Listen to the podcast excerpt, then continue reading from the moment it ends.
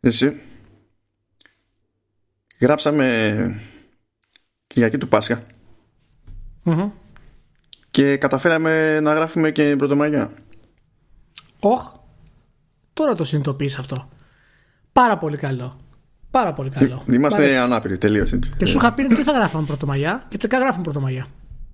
Και μου είχε πει, μωρέ, δεν θυμάσαι την τύφλα σου που είχες πει Πρωτομαγιά. Όχι, να μην γράψουμε Πρωτομαγιά, σου είχα πει. Γιατί ναι, γενικά δεν μου είχε πει τίποτα με τη, με τη λέξη Πρωτομαγιά μέσα, αλλά τέλος πάντων. Σου είχα πει, σου είχα πει, αλλά δεν το, δεν το κανονίσαμε. Γιατί δεν, ε, νόμιζα ότι δεν. Ε, το ξέχασα δηλαδή. Οπότε έλεγα να, γράψαμε, να γράφαμε χθες. Στην πραγματικότητα. Ναι, θα, θα βόλευε πάρα πολύ χθες. Θα ήταν, θα ήταν τέλεια. Χθες αποκλείεται. αποκλείεται. Καλώς ήρθατε στο Vertical Slice νούμερο 71. Ναι, 71. Πρωτομαγιά, πιάστηκε ο Μάης και στην Ορβηγία, άνοιξαν οι ουρανοί, ανθίσαν τα λουλούδια, η ζέστη ανέβηκε και ακόμα είμαι ζωντανός. Μανοβέζω μετά το τελευταίο ορχείο, δεν έχει έρθει καμία βόμβα, καμία ομάδα νίντζα δεν έχει επιτεθεί στο σπίτι, ε, δεν έχουν ενοχλήσει τους φίλους μου, τα κορίτσια μου, όλα είμαστε εντάξει. Εντάξει, αλήθεια, σε μίσησα λίγο, το ξέρεις, ε. Οπότε, ναι, θα μιλήσουμε γι' αυτό μετά. Τι γίνεται; Ε, απλά τα πράγματα. Έχουμε λίγο χαβάλε. Έχουμε λίγο Randy Pitchford που δεν είναι συνώνυμο του χαβαλέ. Τα βάζω ως ξεχωριστές έννοιες. Ελπίζω να μην σε πειράζει. Ε, έχουμε και δύο-τρία έτσι πιο σημαντικούλια πραγματάκια. Τώρα που μπορώ και τα βάζω σε μια σειρά βέβαια γιατί είπαμε η μέρα 5η, τελευταία μέρα Απριλίου ήταν ήταν φρίκι. Δηλαδή, ναι. τη μόνη δουλειά που έκανα ήταν να χτυπιέμαι με, το, με το inbox. Το οποίο δεν είναι λογικό αν συμβαίνει όταν δεν είναι E3 ή Gamescom. Αλλά τέλος πάντων. Συνέβη. Κατάλαβα. Anyway. Κατάλαβα. Εγώ πίνω ένα ουσκάκι εδώ για να μπορέσω να ανταπεξέλθω. Και εγώ κάτι χαλαρωτικό πίνω ένα καφέ. Με τι θες να ξεκινήσεις; Λοιπόν Θέλω να ξεκινήσω με patch Το οποίο ακούγεται ηλίθιο Αλλά υπάρχει λόγος Mm-hmm.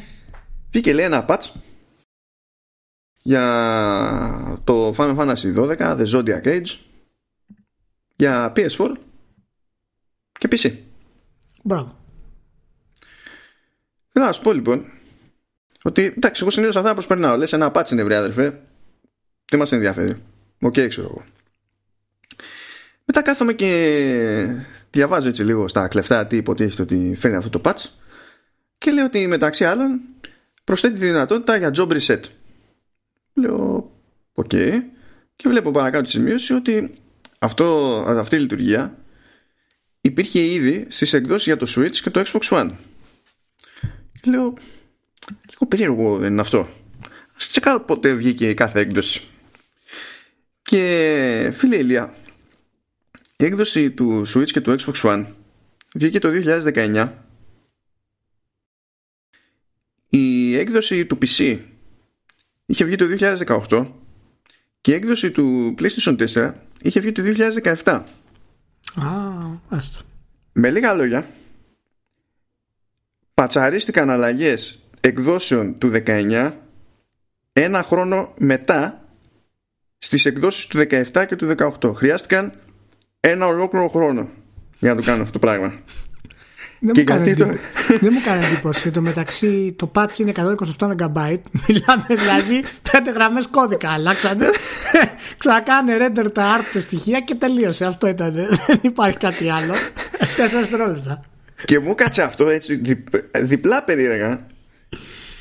Ακριβώς επειδή τις προάλλες Ξέρεις, λέγαμε για το τι κάνει με τα patches και τα expansions η Paradox. Ξέρεις, και κάνει αιώνες και τα ζώα μου αργά. Και λέω, τι κάνανε ρε αυτοί εδώ; Να σου πω τώρα όμως, θα το πάρεις αρνητικό αυτό ή θετικό; Γιατί μιλάμε για τη Square Enix ότι το έκανε.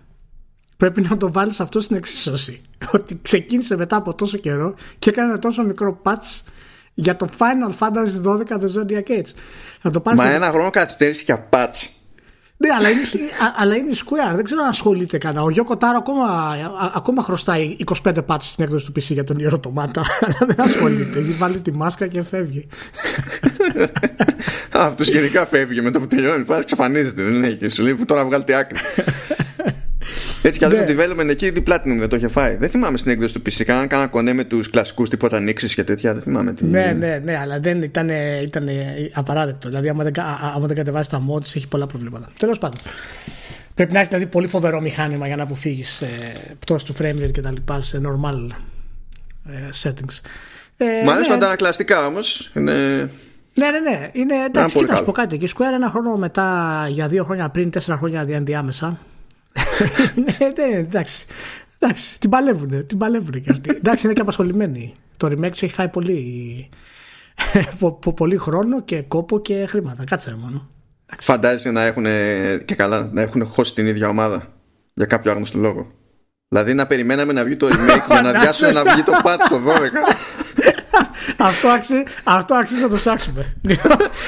Γιατί τώρα σου λέει βγήκε το remake, εντάξει, και αφιερώσαν εκεί 10-15 μέρες. Λέει άντε παιδιά, το ξεπετάξουμε για το πατσάκι, γιατί δεν έχει κρατήσει αηδία. αυτό, αυτό αξίζει να το ψάξουμε για την επόμενη φορά. ε, άμα δεν το έχετε παίξει στο Zodiac Age, θα πάτε το αγοράσετε. Μην κάνετε αστείο και δεν το αγοράσετε και δεν το έχετε, ξανα, και δεν το έχετε παίξει. Είναι καταπληκτικό RPG. Εξαιρετικό το σενάριο. Δεν είναι τούμπανο αλλά έχει φοβερούς χαρακτήρες, τρομερά προσώπε, τρομερό γράψιμο και σύστημα μάχη τρομερό. Ειδικά με το Zodiac Age στην ανάπτυξη των χαρακτήρων, βοηθάει πάρα πολύ. Τώρα έχει και το patch, το τελευταίο. Είστε πλήρει. Δεν υπάρχει τίποτα άλλο να γίνει. Αυτή είναι η τελική έκδοση. Oh, λοιπόν, παρακάτω έχουμε ένα ψηλό, είναι περισσότερο, ξέρεις, κάτι σαν PSA, αλλά μ' άρεσε σαν κίνηση. Δηλαδή, να μια κίνηση της Epic Games που δεν έχει. Α, όχι. Χωράει ένα παράπονο. Εντάξει, το σκέφτηκα. Το, το σκέφτηκα λίγο στα γρήγορα. Λοιπόν, ε, βγαίνει η Epic Games και λέει πάρα πολύ ωραία. Έχουμε καταλάβει ότι σκάτε όλοι για να πάρετε τα τσάπα παιχνίδια. Λειτουργεί το σχέδιο για World Domination. Ναι. Τέλεια. Αλλά επειδή είστε και λίγο password 1, 2, 3, 4, 5, 6, 7. Ναι. Ε, καλά μου παιδιά, από τώρα θα, όταν θα πρέπει όταν θα θέλετε τέλος πάντων να καβατζώσετε το, το free το παιχνιδάκι. Εντάξει, όχι κάθε φορά, κάθε εβδομάδα, αλλά μια, που και που κατά διαστήματα.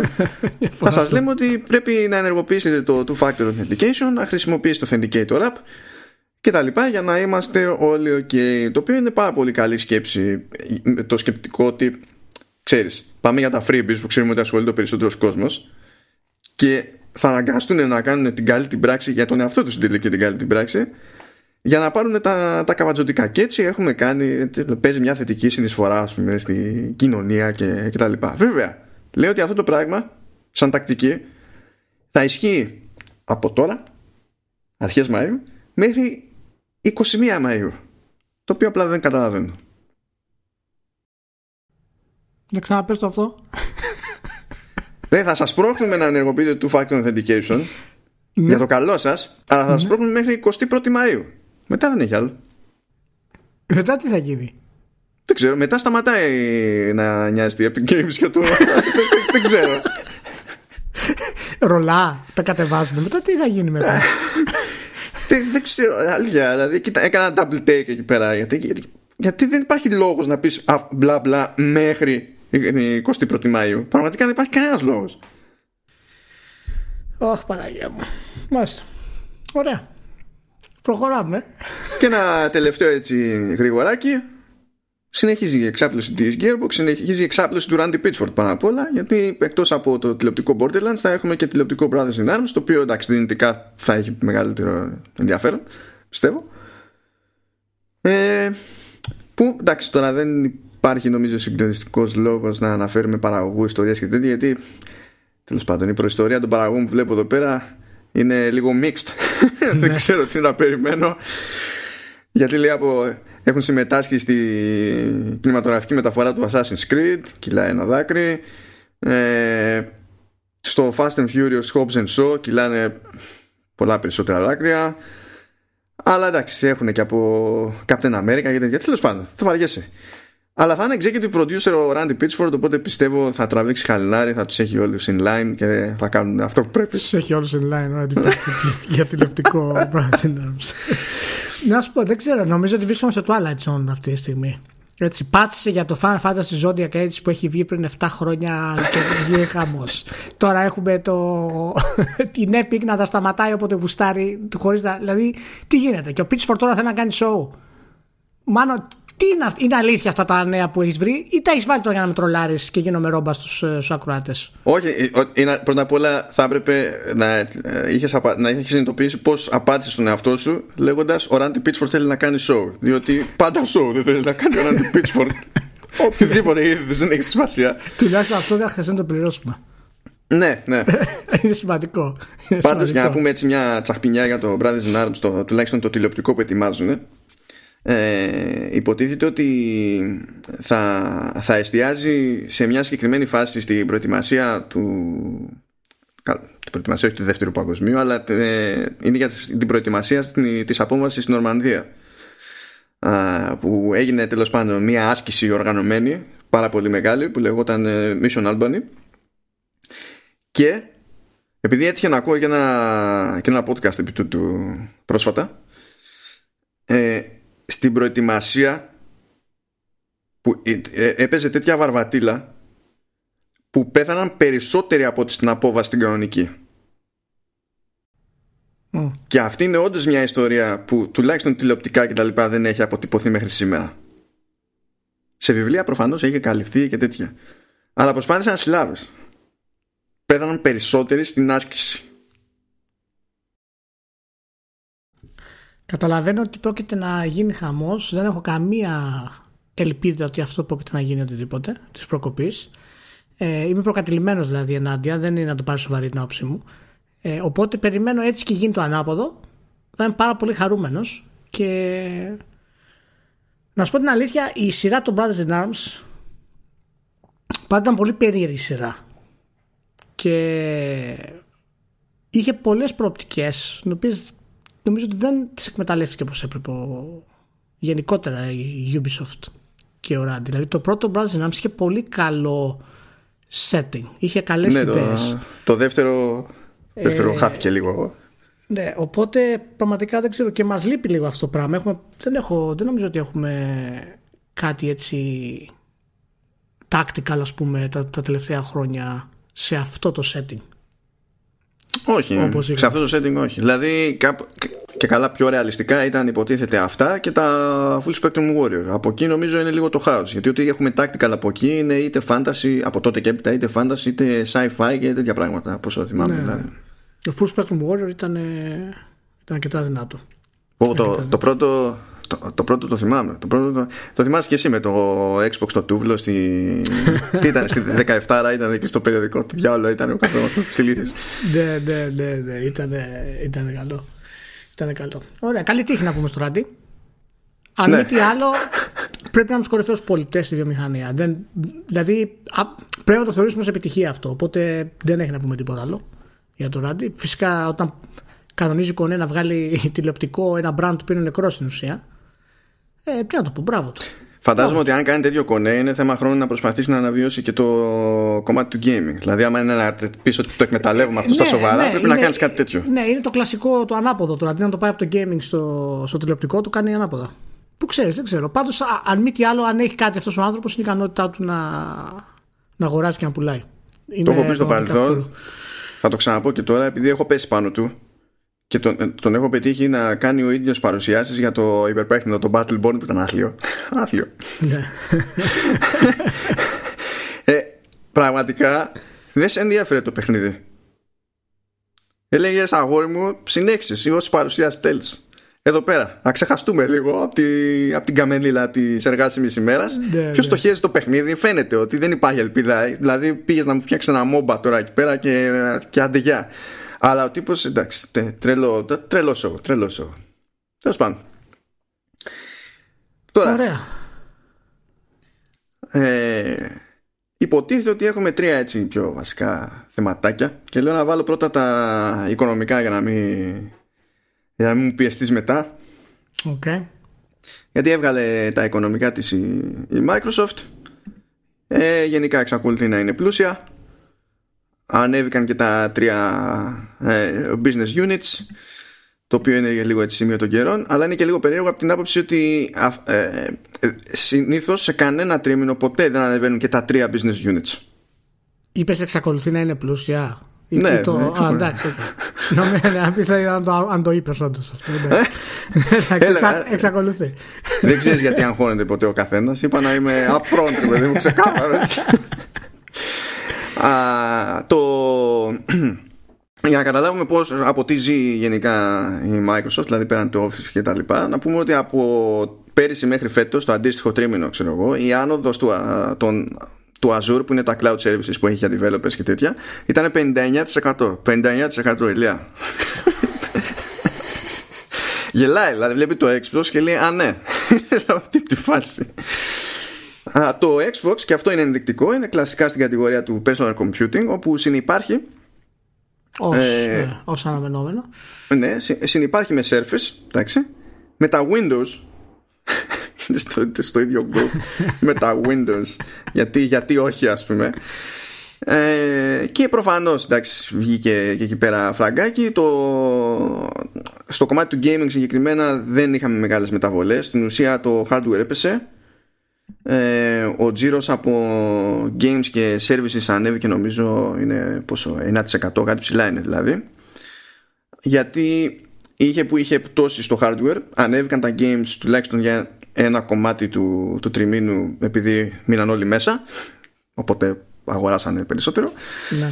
ε, και ανέβηκαν και οι συνδρομές του Game Pass που μπήκε στη διαδικασία να κάνει συγκεκριμένη δήλωση ως προς αυτό η Microsoft λέει ότι βαρέσανε τα 10 εκατομμύρια βέβαια έκανε και την άλλη διευκρίνηση ευτυχώς. λέει ότι δεν πρόκειται να κάνουμε λέει breakdown για το ποιος πληρώνει τι δηλαδή ποιοι είναι Ultimate, ποιοι είναι PC, ποιοι είναι Console, ποιοι πληρώνουν κανονική τιμή, ποιοι είναι από αυτούς που ξέρεις, κάσανε με την προσφορά, ξέρω εγώ, που είναι το 1 ευρώ και τα λοιπά ή ό,τι άλλο διάλογο. Αλλά τέλος πάντων φτάσαμε στα 10 μοίρια που είναι ένα milestone της προκοπής τέλος πάντων. Και από εκεί και πέρα λέει ότι είχαν 90 εκατομμύρια ενεργούς χρήστες στο Xbox Live.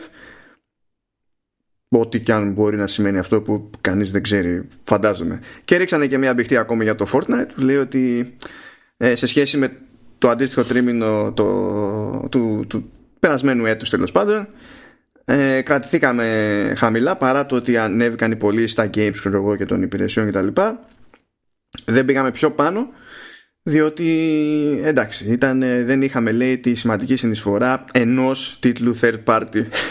Πιο πριν. Ε, να σταθούμε λίγο στα 10 εκατομμύρια του Game Pass θέλω. Γιατί προσωπικά το θεωρώ πολύ σημαντικό νούμερο αυτή τη στιγμή.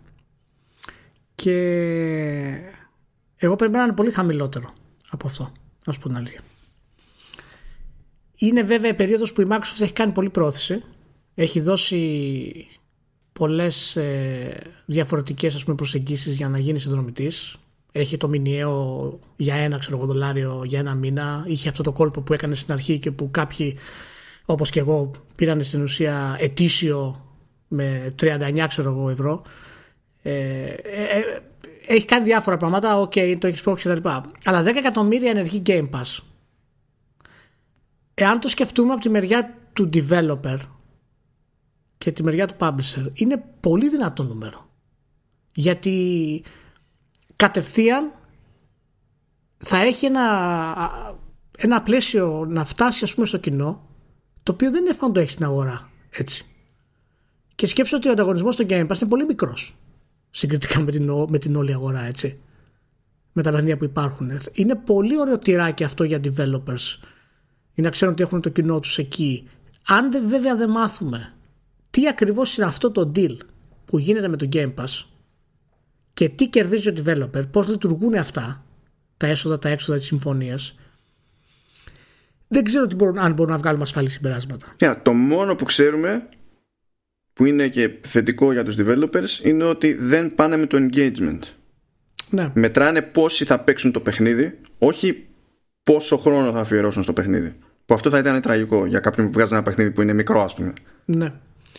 Οπότε κάποιος ο οποίος βγάζει ένα double A παιχνίδι και ξέρει ότι έχει να αντιμετωπίσει 200 τίτλους, οι οποίοι 100 από αυτούς είναι παλιοί, ε, και ότι αν το βάλει στο Game Pass και πάρει την υποστήριξη της Microsoft, την πρόθεση της Microsoft, τα χρήματα της Microsoft για να το βάλει, θα έχει ένα κοινό το οποίο είναι μέσα στα πλάνα του. Προφανώς εντάξει, δεν μπορεί να να βάλεις ένα AAA ας πούμε τίτλο να βγει κατευθείαν στο Game Pass αυτή τη στιγμή πέρα από τα της Microsoft στα first party αλλά με 10 εκατομμύρια κοινό να έχεις επιτόπου και να ξέρεις ότι μπορεί 5, ένα εκατομμύριο από αυτοί να το παίξουν το παιχνίδι σου κατευθείαν μπορεί να αποκτήσεις κοινό. Δεν ξέρω είναι, είναι, πολύ, είναι πολύ δυνατό το νούμερο αυτό αυτή τη στιγμή και είμαι σίγουρος ότι αν σκεφτούν κάποια συμφωνία για τις νέες κονσόλες να το εντάξουν το έχουμε ξανασυζητήσει αυτό ε, και να δώσουν ξέρω εγώ τρεις μήνες free έξι μήνες free όταν πάρεις μια νέα κονσόλα πιστεύω θα είναι το πιο δυνατό χαρτί της Microsoft αυτό θα κάνουν και το κόμπο μετά με το, με το xCloud και έτσι και κάνουν και καμία ναι. μαγεία τους στυλ δεν πειράζουμε την τιμή προσθέτουμε xCloud τελειώσαν όλα εκεί θα γίνει χαμός έχουν πάρα πολύ, έχουν πολύ ευχαίρεια να το χρησιμοποιήσουν αυτό. Εγώ περίμενα να σου πω την εγώ πρέπει να 5 εκατομμύρια tops να βγάλουν επίσημα νούμερα. 10 μου φαίνεται πολύ ψηλό νούμερο. Έχει δύο, δύο νούμερα, δύο ποσοστά που νομίζω ότι είναι ακόμη πιο σημαντικά από το πλήθος αυτό καθε αυτό των, των χρηστών. Ε, λέει ότι χρήστες που γίνονται συνδρομητές στο Game Pass παίζουν 40% περισσότερα games σε σχέση με πριν και πως πάνω από το 90% των, των συνδρομητών της υπηρεσίας έχουν παίξει τουλάχιστον ένα παιχνίδι που δεν θα δοκίμαζαν προηγουμένως χωρίς το ναι. Game Pass. Ναι. Αυτό είναι πάρα πολύ σημαντικό και δεν είναι πάρα πολύ με αυτό που σου είπα μόλις τώρα. Για κάποιον ο οποίος δεν έχει την πρόσβαση του marketing και τα χρήματα του marketing που χρειάζεται, έχει στην ουσία έτοιμο κοινό. Για τα παιχνίδια αυτά μπορεί κάλλιστα κάποιος να τα κατεβάσει όχι κάλλιστα, το κάνουμε και εγώ το κάνω για να τα δοκιμάσει. Ναι, ναι, ναι. Και μπορεί όντως να καταλήξει το παιχνίδι αυτό να, που δεν θα το έπαιρνες, δεν θα ξόδευες χρήματα γι' αυτό. Στην ουσία να σου αρέσει και να αποκτήσει κοινό και να μπορέσει να στηρίξεις ένα sequel μετά από αυτό. Είναι, είναι φοβερή υπηρεσία. Είναι, δεν ξέρω πώς κάνει αυτή τη συμφωνία η Microsoft έχει βγει τόσο φοβερή. Εντάξει, η παρουσία του Red Dead Redemption 2 είναι. Είναι επίσης κάτι πολύ σημαντικό ναι, αλλά μας κλέβουν γιατί παίρνουν το GTA που το αφήσανε μόνο μερικούς μήνες μέσα. Ηλία, έλα και τώρα. Συγγνώμη. Τι δώρο του είσαι και εσύ. Έλα τώρα. Ε, έχω μια μικρή ένσταση σε αυτό το οποίο δεν ξέρω αν θα μπορούσε να συμβεί κάτι τέτοιο σε κονσόλες που μόλις έχουν κυκλοφορήσει γενικά. Αλλά τώρα που είναι νεκρή αγορά γενικά και είναι πιο εύκολο για τη Rockstar να δώσει τον τίτλο δεν υπάρχουν bundles, δεν υπάρχουν άλλες προσφορές, δεν υπάρχουν τίποτα. Ε, ναι, 2020 απο, αποκλείεται να πουλήσει πάνω από 10 εκατομμύρια ναι, ακόμα ναι. GTA και αποκλείεται σίγουρα. ε, μπράβο πάντως. Ε, το σχέδιο της Microsoft είναι πολύ καλά στημένο. Εάν δεν κάνει καμία χαζομάρα περίεργη, ε, είναι ένα πολύ συμπαγές πλάνο για τη νέα γενιά για όλους για αυτούς που θέλουν να δοκιμάζουν games, για αυτούς που θέλουν να έχουν πρόσβαση, για τους developers. Δεν ξέρω, έχει κάνει, δεν, είναι μπράβο, τι να πω, μπράβο στην εταιρεία, μπράβο. Έχει, έχει επιστρέψει πολύ, πολύ καλύτερα από όσο περίμενα μετά το, το One. Έχει εδώ μια διευκρινισούλα και λέει, ξέρω εγώ, έχει μερικά παραδείγματα από τίτλους μεγάλους και γνωστούς που είναι, ξέρω εγώ, στο, στην υπηρεσία, πάρα πολύ ωραία. Ε, λέει επίσης ότι 30% λέει των, πιο, των δημοφιλέστερων παιχνιδιών στην υπηρεσία είναι τίτλοι που είναι family friendly και φέρνει ως πρώτο παράδειγμα το Kingdom Hearts 3 είναι ρε μάνο family friendly το Kingdom ναι, Hearts 3 εντάξει επειδή έχει τον Mickey ναι αλλά όταν πας να το παίξεις δεν είναι ούτε family ούτε friendly ναι, ούτε family friendly. μην το πας εκεί. Ναι, αυτά είναι για μας. Ο άλλος το κατεβάζει για το παιδί του δεν καταλαβαίνει τίποτα είναι family friendly. Αν και ένα τελείως ε, εμβόλυμο που δεν έχει να κάνει με τα οικονομικά. Ε, το άλλο, το τελείως ε, sleeper hit στην όλη φάση, σκάει το Gears Tactics. Ναι. Και αν, αν δεν θυμάμαι τελείως λάθος, νομίζω ότι πήγε και να του κάνει χαλάστρα η 2K ανακοινώνοντας λίγες μέρες πριν και καπάκι, ξέρω εγώ, κυκλοφορώντας καινούριο standalone XCOM. Standalone expansion, τι να το πω αυτό, ξέρω εγώ, κάτι είναι. Και πέσανε πάνω, δηλαδή στην ουσία πηγαίνουν για το ίδιο κοινό. Πήγε ξεκάθαρα για χαλάστρα η 2K και νομίζω ότι συγκριτικά των δύο έχει τραβήξει καλύτερες εντυπώσεις το Gears Tactics. Ναι. Στα σοβαρά κιόλας. Ε, είναι, είναι πάρα πολύ καλό το Gears Tactics. Ε, εγώ περιμένω τώρα να το δοκιμάσω στο, στο Pass στο PC. Ε, είναι πραγματικά πολύ δυνατό. Εγώ το προτιμώ από το νέο XCOM, να σου πω την αλήθεια. Ε, είναι, είναι πολύ φρέσκο γενικά στο στήσιμό του, στο art του ε, στις αποστολές που κάνει μέσα είναι, είναι κάπως έχει κάτι καινούριο ρε παιδί μου πέρα από ότι τεχνικά είναι καταπληκτικό έτσι καταπληκτικό Θέλω να το βγάλουν ε, όμως και στο, και στο Xbox ναι, α, αυτό, για το από ποια άποψη γιατί αυτό θέλω να πω. Ναι πες λοιπόν. α, α, αυτό θέλω να πω. Είναι απίστευτο που αυτό δεν είναι στο Xbox αυτή τη στιγμή. Το θεωρώ απίστευτο λάθος. Ναι ναι και εγώ το ίδιο. Γιατί αν, ήταν, αν ήμασταν σε άλλες εποχές θα έλεγα εντάξει το καταλαβαίνω γιατί είναι σχεδιασμένο για πληκτρολόγιο και mouse. Αλλά η κονσόλα υποστηρίζει πληκτρολόγιο και mouse. Δηλαδή. Ναι, όχι, ναι, δεν υπάρχει. Αυτοί που έχουν βγει τα έξω με χειριστήριο δεν υπάρχει δικαιολογία. Και είναι turn-based. Έτσι, δεν είναι...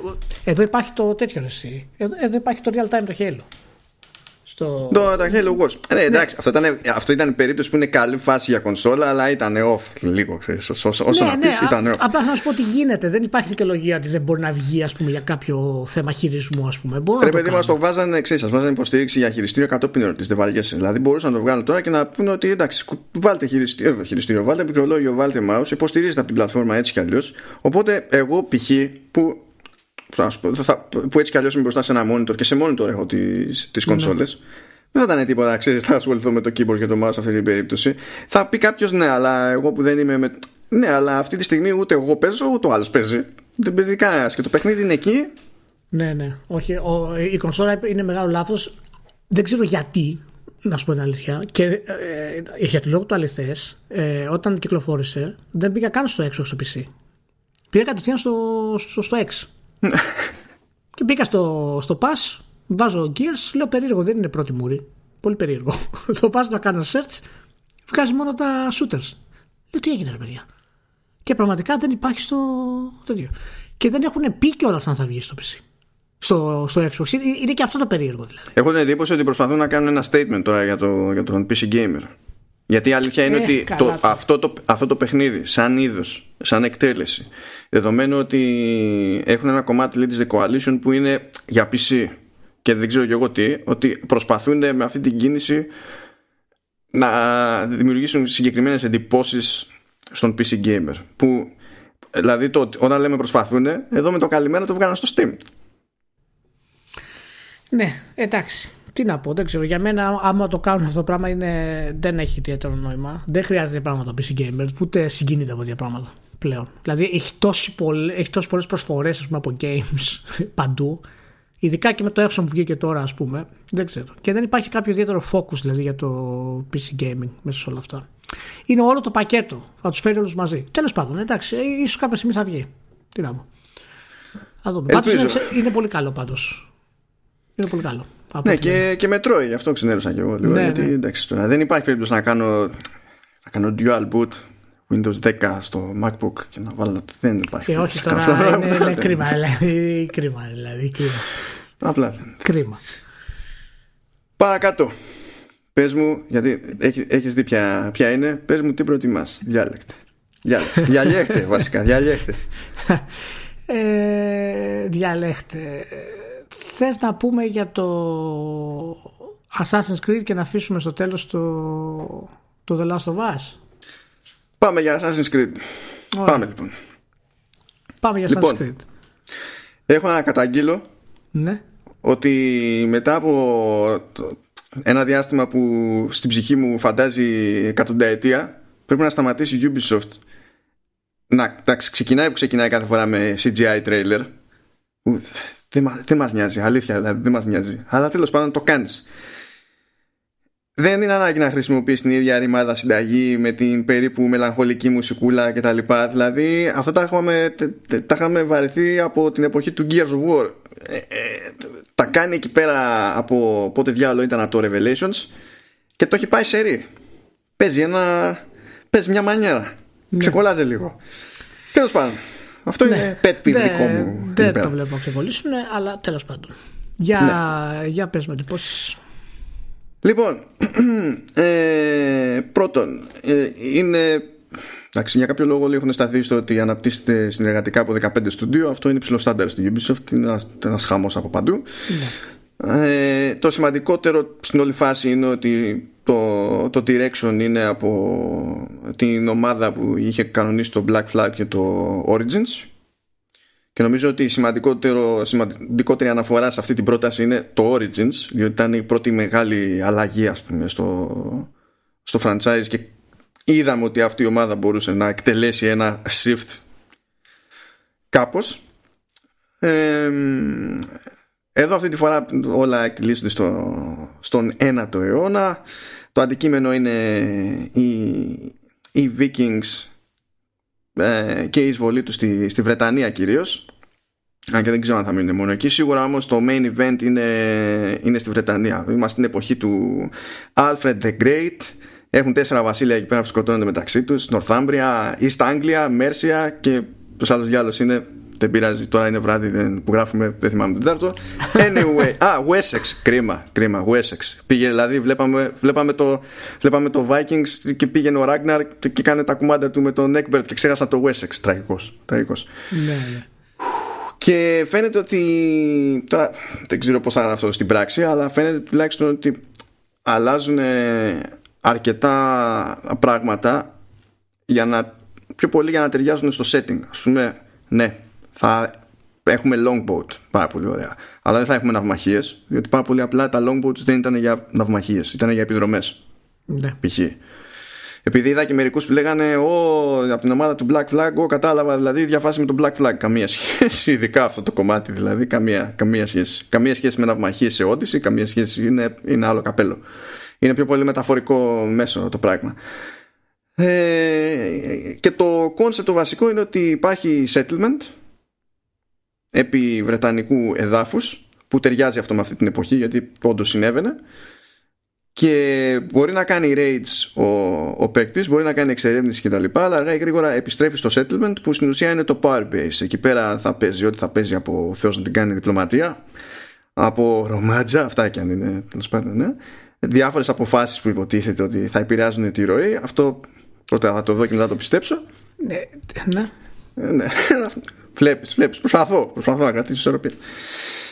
Ε, οπότε αυτό από μόνο του τέλος πάντων αλλάζει λίγο τη, τη δομή γιατί το μόνο παρόμοιο που τέλος πάντων μπορώ να θυμηθώ που να υπάρχει ένα home base κατά μία έννοια ήταν στο 3 με το Homestead αλλά εδώ σίγουρα θα είναι άλλη κλίμακα γιατί υποτίθεται ότι θα αναπτύσσεται το, το settlement θα ε, μπορείς να κάνεις recruit άλλους και θα διαλέγεις αν θα μένουν εντός ή εκτός settlement.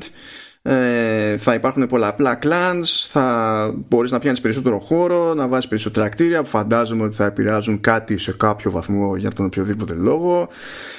Α, αλλάζει το σύστημα μάχης που αλλάζει. Εντάξει, βασικά είναι λίγο απ' όλα γιατί από το Origin στο Odyssey φύγαμε από τη φάση που ήταν στάνταρ η μάχη με την ασπίδα και πήγαμε χωρίς ασπίδα τώρα επιστρέφουν οι ασπίδες χωρίς να είναι υποχρεωτικές. Οπότε μπορεί κάποιος να κάνει dual wield ότι του γουστάρει ας πούμε, και να μην έχει ασπίδα. Αλλά μπορεί να κάνει dual wield και ασπίδες. Και να σκάσει με δύο ασπίδες. Because reasons. Αυτό θα το δω για την τρολιά έτσι. Εννοείται. Θέλω να το δω. Ξυπακούεται. Uh, θέλω να δω τι θα κάνουν επίσης με τους, με τους θεούς διότι σε αντίθεση τέλος πάντων και με το Origins και με το Odyssey ε, στην ας πούμε νορβηγική μυθολογία υποτίθεται ότι ε, οι, οι θεοί κυκλοφορούσαν και στον κόσμο. Ε, και ε, ήταν με ανθρώπινη μορφή δεν ήταν κάτι πιο πέρα τέλος πάντων. Ναι παίρνανε ανθρώπινες μορφές τέλος πάντων ναι, ναι. Εντάξει, δεν διαφέρει αυτό πολύ από τα αρχαιοελληνικά, αλλά εντάξει. Όχι, απλά ξέρεις όταν τους παρουσίαζε, ρε παιδί μου, εκεί πέρα ήταν πιο larger than life. Ενώ το concept στην περίπτωση το, το, της νορβηγικής μυθολογίας είναι ότι μπορεί να σου σκάσει ένας θεός και να φαίνεται σαν legit human και εσύ να μην πάρεις ποτέ χαμπάρι. Να το πάρεις ναι. χαμπάρι κατόπιν εορτής από την αλληλεπίδραση που είχες και, και τα λοιπά. Δεν είναι ότι εμφανίζεται ξεκάθαρα για να σου κάνει εντύπωση. Αυτό, αυτό θέλω να πω. Ε, παίζουν πολλά τέλος πάντων πραγματάκια. Υπάρχουν ένα μάτσο ιδέες που έχουν προοπτική, αλλά το πρόβλημα δεν είναι το αν έχουν ιδέες προοπτική, γιατί κάθε, σε κάθε Assassin's υπάρχουν ένα μάτσο ιδέες με προοπτική. Το θέμα είναι η εκτέλεση. Εκεί δεν ξέρω τι να υποθέσω. Εκεί απλά περιμένω και ό,τι γίνει. Μάλιστα. Ωραία. Ε, ναι, καλά τα είπες. Δεν έχω να, να πω πάρα πολλά διαφορετικά δεν καταλαβαίνω γιατί πρέπει οπωσδήποτε να δούμε CGI δεν το καταλαβαίνω αυτό το πράγμα. Μάλλον το καταλαβαίνω. Γιατί ξέρουν ότι άμα δείξουν ότι είναι να δείξουν, δεν έχει. Δεν, δεν έχει. Δείξανε ε, και κάτι screenshots που υποτίθεται ότι είναι in-game, αλλά αυτά φαινόντουσαν, ρε παιδί μου, ότι ήταν με ναι, στοργή και προδέρμ, οπότε δεν τα παίρνω στο σοβαρά. Ναι. Ε, κοίτα να δεις, εντάξει, να σου πω κάτι. Δεν ξέρω από πού να το πιάσω, γιατί μόνο η Ubisoft μπορεί να κάνει αυτό το πράγμα. Μπορεί να κάνει reboot μια σειρά μηχανικά και μέσα σε δύο χρόνια να ξαναφτάνει στο σημείο να έχεις αμφιβολίες για αυτήν. Και εγώ έχω αμφιβολίες για αυτή τη σειρά γιατί δεν ξέρω πού θα το πάνε αυτή τη στιγμή και η, το όλο gameplay loop του, του Odyssey ε, πραγματικά δεν, δεν έχει κάποιο ιδιαίτερο βάθος και όχι, όχι. από τη στιγμή που δεν έχει ιδιαίτερο βάθος ε, είτε απλά σου αρέσει το setting και απλά μπαίνεις σε αυτή τη λούπα και κάνεις ό,τι είναι να κάνεις είτε υπάρχει κάποιο πολύ δυνατό story το οποίο μπορεί να σε κρατήσει ας πούμε το οποίο εμένα με κράτησε αρκετές ώρες το Odyssey ε, κυρίως γιατί ήθελα γιατί ήταν βελτίωση από το Origins όχι γιατί είχε κάποιο ιδιαίτερο υψηλό επίπεδο το ναι, ναι. του ε, φυσικά το setting είναι καταπληκτικό τα γραφικά είναι καταπληκτικά δεν το συζητάμε αυτό. Αλλά είναι κενά. Δηλαδή οι πόλεις είναι στην ουσία κενές δεν υπάρχει κάτι μέσα που να σου δώσει μια βαρύτητα να καταλάβεις τι γίνεται. Οι NPCs είναι ε, χαρτογράφειες και το AI δεν είχε καμία βελτίωση στην ουσία από το Origins στο Odyssey Καλά, ναι, χαίρομαι πολύ. Και... Ούτε τώρα θα έχεις συγκλονιστική διαφορά γιατί είναι, είναι και cross-gen ο τίτλος, έτσι κι αλλιώς. Ναι, δηλαδή. και θέλω να πω δηλαδή από τη στιγμή που τώρα είναι cross-gen, το να φτάσουμε πάλι σε ένα σημείο να σφυρίζεις και να έρχονται και να τους σκοτώνεις έτσι, να τους εκμηδενήσει δευτερόλεπτα χωρίς να υπάρχει κανένας λόγος, να στέκονται σαν ηλίθιοι, να κοιτάνε δεξιά και αριστερά όταν εσύ από πάνω, ας πούμε. Είναι αυτό αρκετό πλέον. Δηλαδή, τι, τι είναι αυτό που θέλουμε από αυτή τη σειρά επιτέλους δηλαδή; Εντάξει, προφανώς δεν είναι αρκετό, αλλά δεν είναι και κάτι που θα άλλαζε τώρα. Δηλαδή, άσε τώρα το ναι, ότι θα βγεις Xbox Series X και πει. Περίμενε, κάτσε, να βγάλω την πρόταση. Ε, άσε τώρα το ότι θα βγει και Series X και, και PS5. Έτσι. Από τη στιγμή που θεωρούσαμε αυτονόητο έτσι κι αλλιώς ότι αυτό το παιχνίδι θα έβγαινε και σε PS4 και Xbox One, με αυτό δεδομένο θα είχες εκεί συγκεκριμένες προσδοκίες για βελτίωση του AI. Ρε Μάνο, αυτό το λέμε όμως, μα αυτό το λέμε την προηγούμενη γενιά, ρε Μάνο. Ναι, ρε, αλλά ξέρεις ποιο, ότι ακόμα και να θες σε αυτές τις κονσόλες, ακόμα και να θες, είναι ζόρι να κάνεις πραγματική βελτίωση στο, στο AI. Ναι, μα τα ίδια λέγαμε όμως, μα δεν έχει αλλάξει το AI από την προηγούμενη γενιά. Αυτό θέλω να πω. Δεν έχει, καμία, ναι. δεν έχει καμία βελτίωση. Δηλαδή, πότε θα περιμένουμε να γίνει βελτίωση; Ποια είναι αυτή η γενιά που θα κάνουν βελτίωση, δηλαδή; Και θα σου πω κάτι, το AI είναι. Βάλω λίγο σε εισαγωγικά, γιατί προφανώς δεν περιμένω τώρα κάποιο AI φοβερό, ας πούμε. Ε, ε, ναι, Έτσι. Ναι. Αλλά το AI του χαμηλού αυτού επίπεδου επηρεάζει πάρα πολύ το σχεδιασμό στο, στο open world. Γιατί αναγκαστικά έχεις οπωσδήποτε τα φρουρία, τις βάσεις, ναι. όλα ναι. αυτά τα πράγματα, τα οποία λόγω του AI τα σχεδιάζεις με ένα και μοναδικό τρόπο. Δεν διαφέρουν ιδιαίτερα τα, τα, ε, το, τα φλούδια και τα λοιπά και τα bases από αυτά που είχε το Origins στο Odyssey, ας πούμε. Είναι πιο μεγάλα και πιο πολύπλοκα. Αυτό ναι, ισχύει. Αλλά δεν διαφέρουν αλλιώς. Γιατί το AI είναι πολύ μικρό. Οπότε στην ουσία περιμένεις τώρα να γίνει τι. Σου βάζουν και άλλα συστήματα από πάνω. Να ελέγχεις τώρα τους ε, NPCs, να, να λες ποιου θα κάνεις recruit. Το οποίο θυμίζει πάρα πολύ το Bannerlord και τη σειρά αυτή. Ναι. Καλά, τώρα αυτό μπορεί να είναι και κάτι στην τελική που το κάνεις μόνο όταν είσαι στο settlement και να επηρεάζει μετά όταν κάνεις raid πόσο λαό έχεις μαζί σου και με τι abilities. Αλλά έχει, βγήκανε κάποιες λεπτομεριούλες τέλος πάντων, γιατί ήταν πολύ σκορπιά η πληροφορία έτσι πώ ναι. βγήκε. Ναι. Ε, λέει ότι τουλάχιστον κάνουν κάποια προσπάθεια για να κουμαντάρουν το πρόβλημα που υπήρχε με το level gating και προσπαθούν, υποτίθεται, το ποιες είναι οι πιθανότητες που έχεις έναντι του Α ή του Β, ρε παιδί μου, να είναι πιο ζήτημα που βασίζεται περισσότερο σε skill και, και εξοπλισμό παρά σε level. Ναι, ναι. Θα δούμε πώς θα ναι. γίνει αυτό το πράγμα. Okay. Είπανε συγκεκριμένα επίσης ότι επιστρέφει το social stealth, που φυσικά δεν έδειξαν πουθενά, δεν είπαν τίποτα άλλο πέραν αυτού. Το οποίο ε, Τώρα, έλειπε, δηλαδή απλά έκανες ντου, ρε παιδί μου, δεν έκανες τίποτα άλλο. Και το οποίο για μένα είναι πιο σημαντικό αν γίνει σωστά από το wow yeah έχει επιστρέψει το hidden blade μα το πρόβλημα δεν ήταν το hidden blade το πρόβλημα ήταν ότι δεν υπήρχε το, δηλαδή δεν υπήρχε stealth δεν υπήρχε, δηλαδή φαίνεται να κάνουν μια προσπάθεια με βάση τα προηγούμενα παράπονα τουλάχιστον σε κάποιο βαθμό ρε παιδί μου να, ε, ε, να υπάρχει μια ελπίδα να πάρεις στα σοβαρά τον όρο Assassin ως κόνσεπτ, όχι. Να σε ρωτήσω κάτι. Γιατί δεν βάζουν κανονικούς μηχανισμούς stealth, λοιπόν; Γιατί, γιατί, δεν, ξέρω, μπορείς να, γιατί δεν μπορείς να παίξεις stealth, να βάλουν τρει-τέσσερι βασικούς μηχανισμούς stealth. Έτσι, αυτό δεν μπορεί να στερήσει τη δράση από τον Όχι, αυτό ξέρω. Αυτό ήταν και από τα παράπονά μου στο, στο Odyssey. Ήταν ναι, και στο Odyssey δηλαδή... παράπονο, αλλά ακόμη περισσότερο στο, στο Odyssey. δεν είναι πολύ δύσκολο να το κάνεις αυτό, γιατί έχεις ήδη τον κόσμο, τον έχεις φτιάξει. Έχεις κτίρια που παίρνεις μέσα, έχεις μέρη που μπορείς να κρυφτείς. Έτσι. Αλλά δώσ' μου τη δυνατότητα να κρυφτώ σε μια γωνία, κανονικά. Δώσ' μου τη δυνατότητα να μην χρησιμοποιήσω απλά και μόνο ένα θάμνο που θα μπω μέσα. Ναι, ναι, Δώσ' μου ναι. και άλλα εργαλεία. Γιατί δεν το κάνω αυτό το πράγμα, δεν καταλαβαίνω. Μα και είναι, όχι απλά έχουν ξαναγίνει αυτά στο franchise, έχουν ξαναγίνει και ακόμη πιο πίσω σε άλλα franchises από την ίδια εταιρεία. Δηλαδή, δεν θες ρε Ubisoft να βγάλεις ρημάδι Splinter Cell. Εντάξει, το καταλάβαμε. Δεν θυμάσαι όμως τι έκανες εκεί πέρα Splinter Cell. Κλέψε το την πάρτι σου και κάνε ένα έξτρα Μα έχει, ναι, έχει και την εμπειρία να κάνεις stealth με δύναμη, όχι αστεία. Εμένα, εγώ αυτό δεν καταλαβαίνω σε, σε αυτό το πράγμα. Και εντάξει, μην μη, μη παρεξηγηθώ και το Origins και το Odyssey. Θεωρώ ότι είναι μια πολύ καλή στροφή για τη σειρά. Εγώ το Odyssey το ευχαριστήθηκα. Μ' άρεσε πάρα πολύ. Ε, στο επίπεδο που μου άρεσε, έτσι. Δεν είναι προφανώς παιχνίδι του, του 8, ας πούμε. Είναι του 7. Άρχισα μέσα στο να του βάλεις 6, αλλά ε, είναι εκεί. Ε, είναι ένα ωραίο παιχνίδι. Ε, αλλά ξέρεις, έχει, είναι τόσο διευρυμένο χωρίς να έχει ουσία το οποίο υπάρχει δηλαδή και τώρα ακούω για να κάνουν αυτό το recruitment, ε, όλα αυτά τα πράγματα. Και άλλοι μηχανισμοί από πάνω. Και άλλοι μηχανισμοί από πάνω. Δηλαδή, πόσο θα το βαρύνουν αυτό το πράγμα; Και άκουσα και ένα άλλο. Δεν έχει λέει multiplayer, εντάξει, ευτυχώς. Που okay. έτσι κι αλλιώς το έχουν κόψει εδώ και χρόνια. Ναι. Ε, αλλά λέει Ποιο ότι. ήταν το τελευταίο multiplayer, θυμάσαι; Νομίζω είναι το Unity που να μην το θυμόμαστε γενικά αυτό για ό,τι ιδέες είχε για το online play.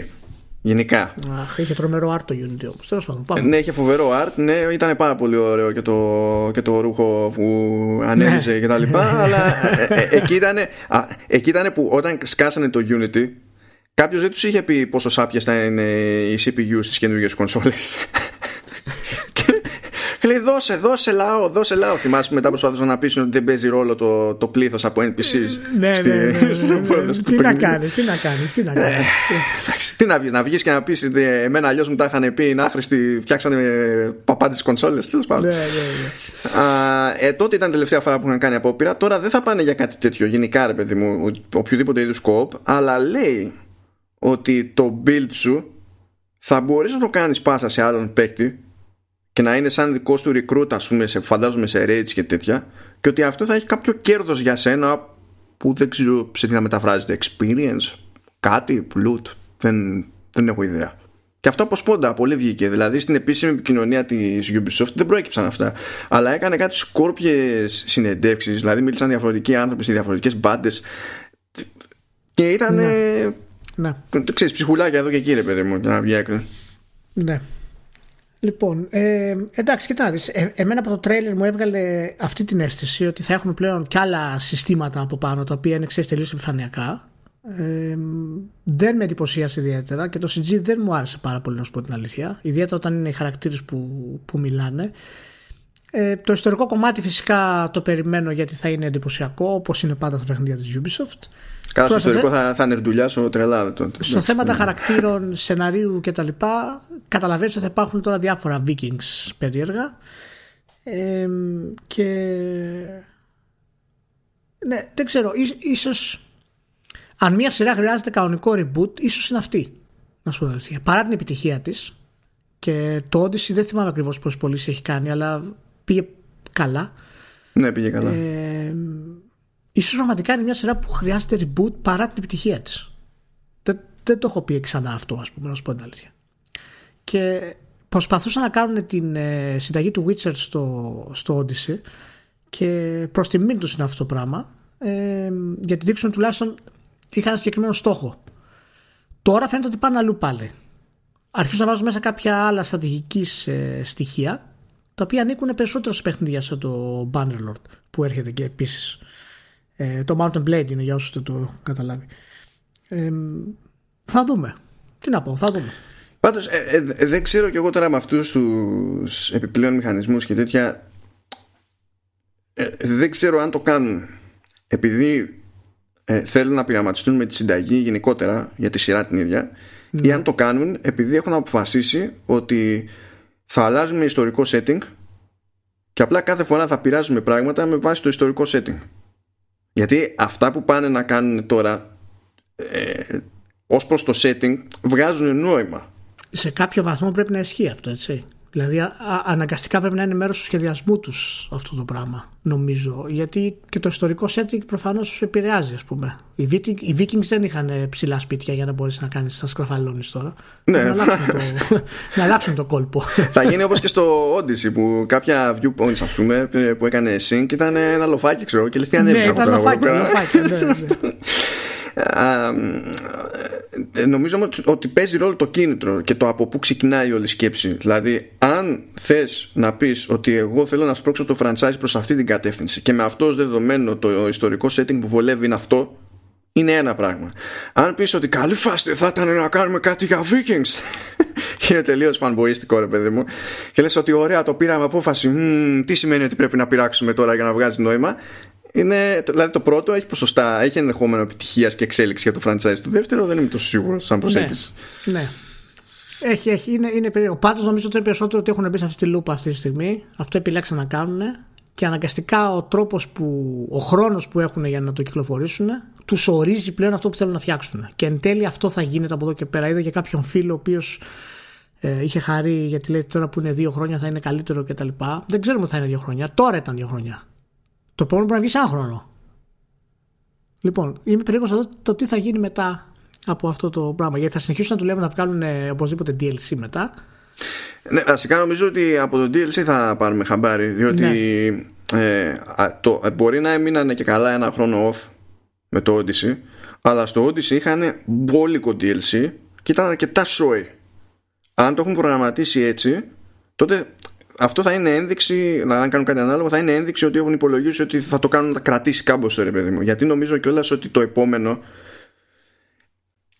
το σωστό είναι να τους πάρει και λίγο χρόνο παραπάνω και να το κάνουν να είναι κανονικά τίτλος για τα νέα συστήματα. Που εκεί, αν δεν επενδύσεις εκεί πέρα, να προσέξεις και λίγο περισσότερο, πότε θα το κάνεις. Ξέρω εγώ. Θέλω να πιστεύω ότι και τα νέα και οι εκδόσεις για τα νέα συστήματα ας πούμε, θα είναι βελτιωμένες τουλάχιστον στον αισθητικό τομέα, όχι στο μηχανικό. Έτσι. Και μετά στην ουσία να μπορέσουν να εξελιχθούν για τις επόμενες κονσόλες. Έχω την εντύπωση ότι η Ubisoft έτσι όπως λειτουργεί αυτή τη στιγμή, οι επόμενες κονσόλες θα είναι απλά ένα πολύ μεγαλύτερο πεδίο να κάνεις αυτό που πρέπει να κάνεις. Δεν ξέρω πόσο μεγαλύτερο μπορεί να είναι από όλη την Ελλάδα, ας πούμε. Έτσι, το οποίο ήταν κάτι εξωφρενικό το μέγεθος του τέτοιου. Μπορεί να είναι όλος ο πλανήτης. Ξέρω εγώ τι θα κάνουν. Δεν μπορώ να καταλάβω, ας πούμε. Πάντως Πού λέει θα εδώ το πέρα φτάσουμε. ότι στο, στο Valhalla ε, οι μεγάλες τοποθεσίες θα είναι τρεις πόλεις στην ουσία. Ναι. Ε, όλα τα υπόλοιπα θα είναι πιο μικρά, πιο μαζεμένα. Θα έχει λέει κάποιες επιστροφές. Καλά, θα ξεκινάει λέει, το παιχνίδι στην Νορβηγία ε, και θα έχει κάποιες επιστροφές στην Νορβηγία και υποτίθεται ότι θα υπάρχουν και κάποιες εκπλήξεις κτλ. Κοίτα, να σου πω κάτι. Ναι, εκτός από αυτό, καταλαβαίνεις ότι το DLC θα υπάρχει, θα, θα είναι η Valhalla ίδια. Νομίζω το καταλαβαίνεις αυτό το πράγμα. Δεν, Α, χρειάζεται- ναι, ναι, ναι, δεν είναι ναι. spoiler. Αυτό το ξέρετε όλοι. Ας πούμε. Θα είναι η Valhalla. Αν Έτσι. το πάνε σαν το Odyssey θα είναι ένα, ε, ένα story DLC που θα εντάσσεται στον κόσμο του παιχνιδιού όντως και ένα story DLC που θα το πάει τελείως γιούχου στο Mythological εκεί και θα ξεφύγουμε ναι. τελείως. Ναι, εντάξει, οκ. Α, μ, ε, Τι είχα ένα. Α, ναι, και μια διευκρίνηση έτσι για την περίπτωση του, του Xbox που είπε η Ubisoft από τώρα που είναι μόλις η δεύτερη περίπτωση μετά το Cyberpunk που διευκρινίζεται τουλάχιστον έτσι προφανώς δεν θα είναι η τελευταία λέει ότι θα υποστηρίζει το λεγόμενο Smart Delivery οπότε μία φορά θα αγοράσει όποιος είναι να αγοράσει την έκδοση του Xbox και αν αγοράσει μετά ξέρω εγώ Series X και τα λοιπά θα έχει πρόσβαση κανονικά στην έκδοση του, του Series X τώρα δεν έχει γίνει καμία διαδιευκρίνηση για το τι ισχύει με τη Sony. Είναι άγνωστο το αν η Sony θα κάνει το ίδιο, αλλά επειδή δεν το έχει ανακοινώσει ακόμη, δεν θέλει να το λέει κανένας άλλος, ή αν δεν θα κάνει το ίδιο. Θα περιμένουμε να δούμε. Για να δούμε. Για να δούμε. Λοιπόν, τέλος πάντων, εντάξει. Ε, εντάξει, λίγο έτσι αρνητική στο τέτοιο. Εντάξει, παιδιά, μην αγχώνεστε. Εντάξει, καλό θα βγει το Assassin's Creed το καινούριο. Απλά να ξέρετε ότι πάντα εμείς όταν κάνουμε κάτι τέτοιο και ε, μιλάμε έτσι αρνητικά, κάπως λίγο απογοητευμένα, πάντα έχουμε στο νου μας το καλό. Ότι επειδή αγαπάμε τη σειρά αυτή. Γι' αυτό θέλουμε το καλύτερο για αυτή τη σειρά. Δεν θέλουμε κάτι χειρότερο. Δηλαδή. Γιατί ακόμα και στα σκατά της σειράς, εμείς την παίζαμε τη σειρά. Ήμασταν μέσα. Ναι, δηλαδή, ναι. Και προσπαθούσαμε γιατί την έχουμε στη ψυχή μας. Δηλαδή τη, τη θεωρούσαμε ανέκαθεν πολύ σημαντική σειρά. Μα όταν σε πονάει είναι που έχεις και απαιτήσεις. Ναι. Άμα δεν έχεις απαιτήσεις, μάλλον δεν σε πονάει αρκετά. Εγώ αυτό πιστεύω. Ναι, και είναι σημαντική σειρά. Ίσως πραγματικά χρειάζεται και να το κλείσουμε πιστεύω ένα, και ένα, ένα σκηνοθέτη το οποίο να είναι συγκεκριμένος, δηλαδή να αναλάβει τα πράγματα όλα αυτός, ας πούμε. Και να πει θα, θα κάνουμε αυτό πλέον. Για να, για να ανέβει ποιοτικά. Ναι, μην άρχισαν να έχουν καντήλια τώρα για το editorial team της Ubisoft. Α μην ανοίγουν τέτοιο. Ναι, ναι. Ε, μάλιστα. Και πού πάμε τώρα; Τώρα πάμε χιόνι. Τώρα αυτός ξέρει που πάμε βασικά. Αυτός, αυτός ξέρει που πάμε. Ε, μούτσο φαν. Ε, Μούτσο φαν. Γίνανε υπο, κάποιες διαρροές ε, από το The Last of Us Part 2 υποτίθεται ότι έχουν σκάσει και spoilers από σχετικά αργά στο game. Δεν μπορώ να πω κάτι πιο συγκεκριμένο διότι πρώτον δεν θα το έλεγα έτσι κι αλλιώς για να μην τη χαλάσω σε κανένα. Δεύτερον φρόντισα να μην ξέρω ούτε εγώ ο ίδιος να τα αποφύγω δεν θέλω να πάθω για ζημιά οπότε δεν ξέρω και πόσο από late game είναι το α ή το β. Είναι... δεν ξέρω καν ποιο είναι το α και το β βασικά έτσι κι αλλιώς. Ναι είναι, είναι όλο, όλο έξω. Στο λέω εγώ δηλαδή όλο το, το, το script έχει γίνει leak ε, το, τέλος έχει, το τέλος έχει γίνει leak. Ε, σημαντικές στιγμές έχουν γίνει leak. Και προσοχή στο YouTube γιατί εσείς που βλέπετε gaming videos θα έχετε recommendations στο feed σας. Προσοχή γιατί αν είστε τυχεροί και δεν γράφει κάποιος στον τίτλο κάτι ε, μπράβο. Αλλά προσέξτε γιατί μπορεί και οι τίτλοι να έχουν με μεγάλα γράμματα «Ω, ω, συνέβη αυτό, δείτε το Last of Us 2» ξέρω εγώ. Και από τον τίτλο και μόνο του βίντεο, το οποίο φαίνεται πρώτο πρώτο στα recommendations, να σας χαλάσει το... Ναι, γιατί οι μερικοί YouTubers το... είναι και Ούγκανα. Ναι, δεν είναι Ούγκανα, είναι, ναι, Ούγκανα είναι, αλλά είναι ηλίθιοι. Ναι, ναι. Είναι, είναι απαράδεκτοι ας πούμε και... Τέλος πάντων τώρα, μην βρίσκουν πάρα πολύ. Εντάξει. Και αντίστοιχα, βέβαια, και μιλάμε, μην νομίζεις κανένας ότι το λέει μόνο για YouTubers. Γενικά παίζουν πολύ τέτοιοι ναι, ναι, σε όλε τις μπάντες. Εγώ κόντεψα να την πατήσω στο Facebook. Ναι. Που απλά κάνω scroll στο timeline. Έτσι. Oh. Και είναι ένας τύπο, πραγματικά δεν ξέρω, δεν θυμάμαι καν ποιος είναι. Δεν ξέρω γιατί. Είναι κλασικό φαινόμενο να μην θυμάμαι ποιος τι, γιατί είναι friend. Αυτό μην το πάει κανένας προσωπικά. Δεν θυμάμαι γενικά τα ονόματα, εμά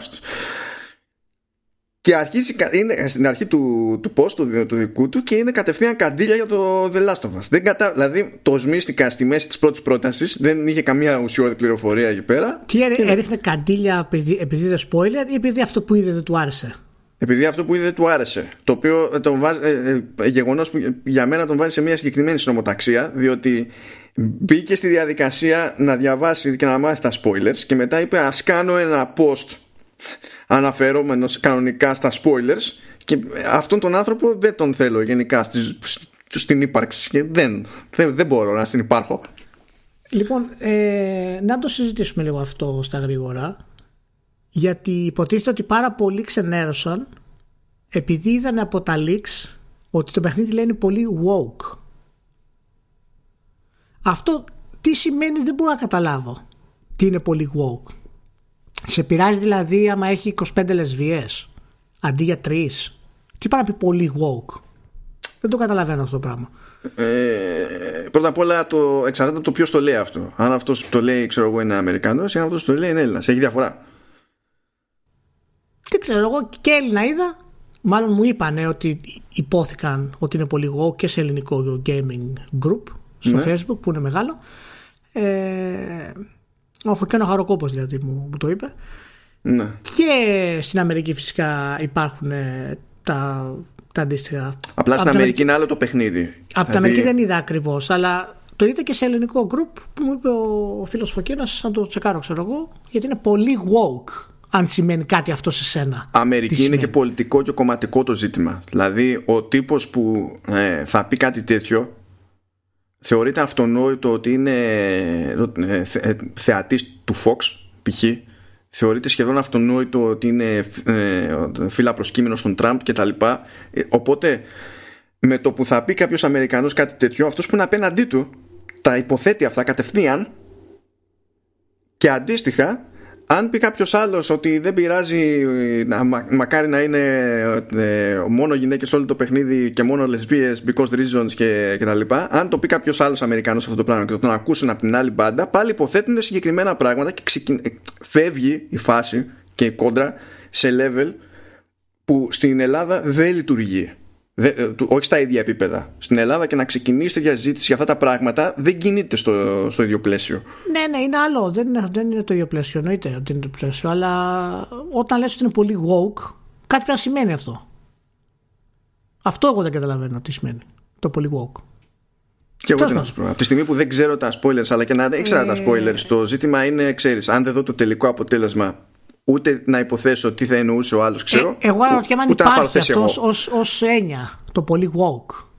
Αν σημαίνει κάτι ως έννοια. Δηλαδή, πώς λέγαμε, αυτό είναι πολύ συντηρητικό κάποτε. Τώρα έχουμε, λέμε είναι πολύ woke. Δηλαδή είναι πολύ μη συντηρητικό. Α πούμε, έχουν φτάσει σε επίπεδο. Και αυτό ενοχλεί όπως ενοχλούσε και το συντηρητικό κάποτε. Ε, ε, ναι, αυτό τουλάχιστον στα αγγλικά, ο ποιητής όταν το λέει αυτό εννοεί ότι ε, παρά, παρά είσαι αριστερός. είναι ναι, είναι ένας τρόπος να σε πει κομμουνιστή, ρε παιδί μου, χωρίς να σε πει κομμουνιστή. Ναι. Ε, εντάξει, εγώ κατηγορώ τον Naughty Dog για όλο αυτό το πράγμα. Δεν υπάρχει άλλος που φταίει. Η Naughty Dog ευθύνεται για αυτό το πράγμα. Η Naughty Dog δημιούργησε όλη αυτή την κατάσταση. Η Naughty Dog πίεσε όσους πίεσε και όπως πιέστηκε, όποιος και να είναι αυτός που έχει κάνει το leak. Η Naughty Dog ήταν υπεύθυνη για να μην γίνει το leak. Και η μοναδική έτσι ε, το αντίστοιχο κομμάτι της Sony είναι ότι εάν πούμε ότι επειδή δεν κυκλοφόρησε το παιχνίδι όταν έπρεπε, αυτό δεν θα γινόταν θεωρητικά. Κάτσε όμως κάτι, επειδή λίγες ώρες πριν αρχίσουμε να γράφουμε εδώ πέρα, φύγει η Sony. Ναι. Και είπε ότι βρήκανε ποιος έχει κάνει το leak. Ναι. Και δεν έχει καμία σχέση οποιοδήποτε είδους, δηλαδή συγγενική, ξέρω εγώ, ή ό,τι να είναι, με, με ανθρώπους της Sony και της ναι. Naughty Dog. Οπότε, αν ισχύει αυτό όντως που λέει η Sony, ναι. Ναι. φεύγουν από τη μέση τα σενάρια ότι και καλά αυτό το leak ήταν απόρρια μια μιας κάποιας αγανάκτηση για άλλα θέματα και ότι έγινε, ξέρω εγώ, για το, για το σπάσιμο. Ναι, κοίτα να δεις. Πρώτον, ότι εγώ δεν το πιστεύω αυτό το που έκανε η Sony. Δεν καταλαβαίνω τι είναι αυτό που λέει. Θα μπορεί να το πει οποιοδήποτε. Ότι δεν είναι. Ναι, δηλαδή... χαίρομαι πολύ ότι δεν μπορούμε να το διαπιστώσουμε, είναι αυτονόητο. Γι' αυτό λέω αν ισχύει. Πέρα από αυτό. ε, αλλά το, το γεγονός ότι όλο αυτό το πράγμα μπορεί να μην έγινε τελικά από κάποιον, ο οποίος ήταν ε, ε, δυσαρεστημένος με το crunch, δεν αναιρεί το πρόβλημα που υπάρχει ούτως ή άλλως.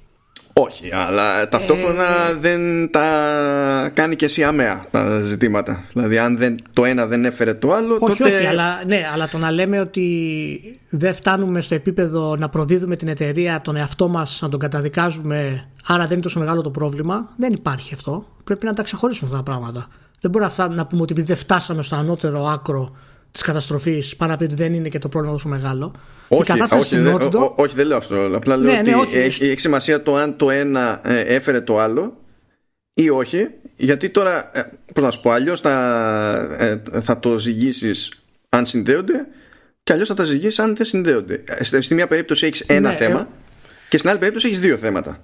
Ε, ε, εγώ σε αυτό δεν είμαι, δεν είμαι 100% σύμφωνος. Καταλαβαίνω τι λες, αλλά για μένα το ότι εάν, εάν ας πούμε αποδειχτεί ότι το, αυτός που έκανε το leak, τη διαρροή δεν είναι εργαζόμενος στη Sony δεν μου αλλάζει εμένα την άποψη για το crunch της Sony, της ε, Naughty Dog. Ναι, μα, δεν, μα δεν χρειάζεται να σου αλλάξει την άποψη. Απλά ε, το μόνο που χρειάζεται να σου αλλάξει είναι το ότι και καλά το, το, το Β ήταν απόρρια του Α. Το Α ναι, ναι μπορεί να ναι, είναι όσο α, άθλιο θέλεις. Ναι, ναι, δεν έχει να κάνει. δεν έχει να κάνει. Είναι, είναι αυτό το πράγμα. Οπότε ε, είναι λίγο διαφορετικά αυτά τα δύο θέματα για την όλη κατάσταση. Απ' την άλλη, πάλι Πώς γίνεται κάποιος να βρει και access και να το κάνει leak; Ο ταχυδρόμος είναι, ξέρω εγώ ποιος ήταν. Δεν ξέρω, γενικά εμένα αυτό, αυτό με μπερδεύει γιατί η, η σκέψη, η σκέψη ούτε δική στη Sony ούτε στην Naughty Dog. Ποιος ήταν, αυτός που καθαρίζει τα χαλιά; Η, η σκέψη δική μου σε αυτή την περίπτωση είναι ότι δημιουργήθηκαν παραπάνω ευκαιρίες τέλος πάντων για leak, δεδομένου ότι κάποιες διεργασίες θα έπρεπε αυτή την περίοδο να γίνουν πιο αποκεντρωμένα. Και ναι. αν ξέρεις, δεν είναι ένα πράγμα που πριν μπορεί να μην έφευγε από ένα σημείο, τώρα έπρεπε να κάνει κάποιες διαδρομές, λέμε τώρα, με οποιοδήποτε τρόπο. Ναι. Ε, έχεις περισσότερα, ξέρεις, ενδεχόμενα να γίνει κάτι τέτοιο αυτό. Αλλά αν ο, αν αυτή είναι η εξήγηση, τότε πάλι είναι δύσκολο να μην σχετίζεται όποιος τέλος πάντων ούτε με τη Sony ούτε Να με την ρωτήσω Naughty Dog. Κάτι. Ναι. Εκτός αν είναι κάποιος που ξέρεις, του ενός του έπεσε, ο άλλος το βρήκε και το, το πήρε Ναι, πάνω. του καταρχάς και- μιλάμε για το Last of Us 2, έτσι. Το πιο αναμενόμενο τίτλο της γενιάς και ίσως όλων των εποχών. Οκ. Λοιπόν, αυτοί που έχουν κόπια του Last of Us 2 είναι εργαζόμενοι στην Naughty Dog. Δεν υπάρχει περίπτωση να είναι άλλος. Δεν δίνεις κόπια του Last of Us 2 στον ταχυδρόμο. Άρα ή αυτή είναι ή τη Sony. Εάν δεν είναι κανένας από αυτούς μπλεγμένος, τότε προφανώς κάποιος από την Naughty Dog πάλι το έδωσε ένα φίλο να το παίξει. Και αυτός το έκανε leak. Δηλαδή, άμα το βάλεις κάτω να το αναλύσεις, αυτή η φράση της Sony ότι δεν είναι κανένας από εμάς, κανένας από την Naughty Dog, τι σημαίνει ακριβώς; Δηλαδή, ποιος μπορεί να είναι τότε, δηλαδή, ποιος μπορεί να μπήκε μέσα στην Hot Dog, να πήρε access χωρίς να έχει access, δηλαδή έκανε ε, κατασκοπία, μπήκανε κλέφτες, ας πούμε. Πώς, πώς πήρε τα χέρια του στο σκληρό δίσκο που είναι το Last of Us 2, πώς έφτασε εκεί; Να βάλω ένα τελείως θεωρητικό ενδεχόμενο στη, Για βάλε. στη φάση ως εναλλακτική. Αν, αν ε, για κάποιο λόγο, επειδή έχουν βγει και αυτοί εκτός προγράμματος, υποτίθεται ότι ήταν να βγει πιο νωρίς το παιχνίδι, αν για κάποιο λόγο είχαν προλάβει, είχαν ε, ε, πρεσάρει καμιά παρτίδα, ώστε Ναι. ξέρεις το, το παιχνίδι να μην χρειάζεται ε, dev kit, ξέρω εγώ, ή, ή test unit για να τρέξει, Ναι. αλλά μπορείς να το βάλεις κάποιο να τρέξει, ρε παιδί μου. Ναι. Ε, εκεί πάλι ξέρεις α- απλώνονται τα, τα ενδεχόμενα διότι μπορεί να έχει γίνει και μισή εξυπηρέτηση σε έναν μεγάλο retailer ο, δεν, δεν ξέρω και εγώ τι και μετά καλά κρασιά ναι. αυτό το βάζω όχι επειδή μπορώ να, γιατί πραγματικά άμα δεν ξέρω αν έχουν τυπωθεί δισκάκια στα σοβαρά δεν μπορώ αλλά τέλος πάντων Μπορεί. είναι ένα θεωρητικό ενδεχόμενο Μπορεί, μπορεί, ναι, μπορεί και αυτός που μετέφερε το batch ας πούμε το πρώτο για να το δοκιμάσουν το τελικό μπορεί να κλέψει ένα. Ξέρω εγώ τι να σου πω. Και μετά αυτός πήρε και το έκανε leak για να κερδίσει τι. Είναι, ε- είναι περίεργη αυτή η Μπορεί να μην, κατάσταση. είχε, να μην τον είχαν στείλει ποτέ στα δικαστήρια η Ηλία και να ένιωθε ένα κενό μέσα του. Μπορεί να του είχαν υποσχεθεί σε συνέντευξη με τον Τράκμα και δεν την πήρε ποτέ. Ξέρω εγώ, τέτα τέτ με, τη, με την Έλλη. Ε, ναι, εντάξει, είναι, είναι όλο περίεργο αυτό, Μανώ. Ε- Είναι όλο περίεργο. Δεν θυμάμαι κάτι αντίστοιχο που να ξαναγίνει. Σε Καλά, τέτοιο κοί- επίπεδο. καλά, κοίτα. Θα πάμε πίσω. Πόσο πίσω; Αλλά ήταν level, ήταν level γερό. Θυμάσαι Half-Life 2 καιρός τους; Ναι, οκ, δεκτό. Δεκτό. Ήταν, ήταν οκ. Απλά ήταν.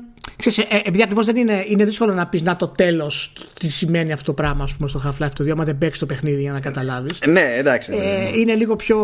Αλλά η καβάτζα ήταν καβάτζα. Δηλαδή είχε, είχε, είχε φύγει όλο. ρε παιδί μου. Δεν ξέρω. Λύκ, Είναι, κανονικό. είναι γενικά ένα, ένα fuck up ολόκληρο έχει γίνει για το Last of Us 2. Ε, και πραγματικά είχα γράψει και όταν είχα γράψει αυτό το κειμενάκι στο facebook ότι όλο αυτό μεγαλώνει το hype και το μύθο του Last of Us γενικότερα. Α, Ε, και ταυτόχρονα του δημιουργεί πρόβλημα έτσι. Γιατί όταν ξεφύγει το hype από ένα σημείο και έπειτα, μετά δεν θα ικανοποιείται κανένας και καλά, ρε παιδί μου, για αυτό οτιδήποτε. Ακριβώς, ακριβώς. Και τώρα και, τώρα και α, α, αυτό που λες ισχύει 100% γιατί είδαμε κόσμος ο οποίος είναι αυτή τη στιγμή χωρίς να έχει παίξει το παιχνίδι στην ουσία από αυτά που έχει δει και έχει διαβάσει να είναι αρνητικά προσκύμενος απέναντι στο παιχνίδι. Έλα, εσύ γίνονται τέτοια. Ε, ναι, ναι, γίνεται. γίνεται. Χωρίς να έχει παίξει το παιχνίδι, όχι. και, και να σου πω κάτι, α, ακόμα δεν έχει σημασία τι πιστεύει ο άλλος αν είναι χαζό ή όχι. Γι- Γι' αυτό είναι αυτό που ισχύει. Δηλαδή έχεις δημιουργήσει αρνητικό ε, αντίκτυπο αυτή τη στιγμή για το παιχνίδι σου, επειδή δεν κατάφερες να το χειριστείς σωστά, σου ξέφυγε κάτι, δεν ξέρω τι έγινε και έχει καταλήξει όλη αυτή η κατάσταση. Τι να πω, δεν ξέρω. Εάν αυτό αποδειχθεί ότι. Αποδειχθεί τέλος πάντων, εάν αυτό κάπως το δούμε ότι δεν θα μπορούσε να έχει γίνει αν είχε κυκλοφορήσει στην ώρα του και απλά η Sony επέλεξε να μην το κυκλοφορήσει στην ώρα του για λόγους άλλους τι να σου πω Είναι πάντως. Ε, θέλει δεν θέλει, θα μείνει στην ιστορία η όλη φάση. Έτσι. Όλη η φάση όμως. Από την αρχή, από την ανακοίνωση του παιχνιδιού μέχρι τώρα. Γιατί αν θυμάσαι, όταν είχε πρωτοσκάσει το παιχνίδι και αρχίζαν τα trailers, την είχε δει το Eurogamer και γιατί τόση, τόση βία και σκηνές βασανισμού στις γυναίκες και δεν ξέρω, ο καθένας ό,τι να είναι κάθε φορά έτσι ψάχνονται, ψά, ψάχνονται τελείως και μιας και το θυμήθηκα να κάνω μια μι- πολύ μικρή παρένθεση που είναι σχετική βέβαια με αυτό που είπα είχε συνέντευξη στο Eurogamer ε, για, το, για το Valhalla ναι Στάντα ερώτηση. Γιατί δεν είδαμε τη, τη γυναικεία εκδοχή του πρωταγωνιστή; Ενώ είχαν πει ότι θα υπάρχει, θα μπορείς να παίξεις, διαλέγεστε, παιδί μου. Έτσι. Ναι, αλλά γιατί δεν είδαμε; Εκεί φτάσαμε τώρα, έτσι. Πρέπει Ναι. αναγκαστικά να έχουν και γυναικεία εκδοχή. Ό- όχι, Δεν μπορεί- και- όχι, και δεν άμα μπορεί ξέρουμε να- ότι έχει, πρέπει να τη δείξουν στο πρώτο τρέιλερ. Ναι, ναι. Δεν μπορούμε να βγάλουμε ένα παιχνίδι να είμαστε ευχαριστημένοι της προκοπής.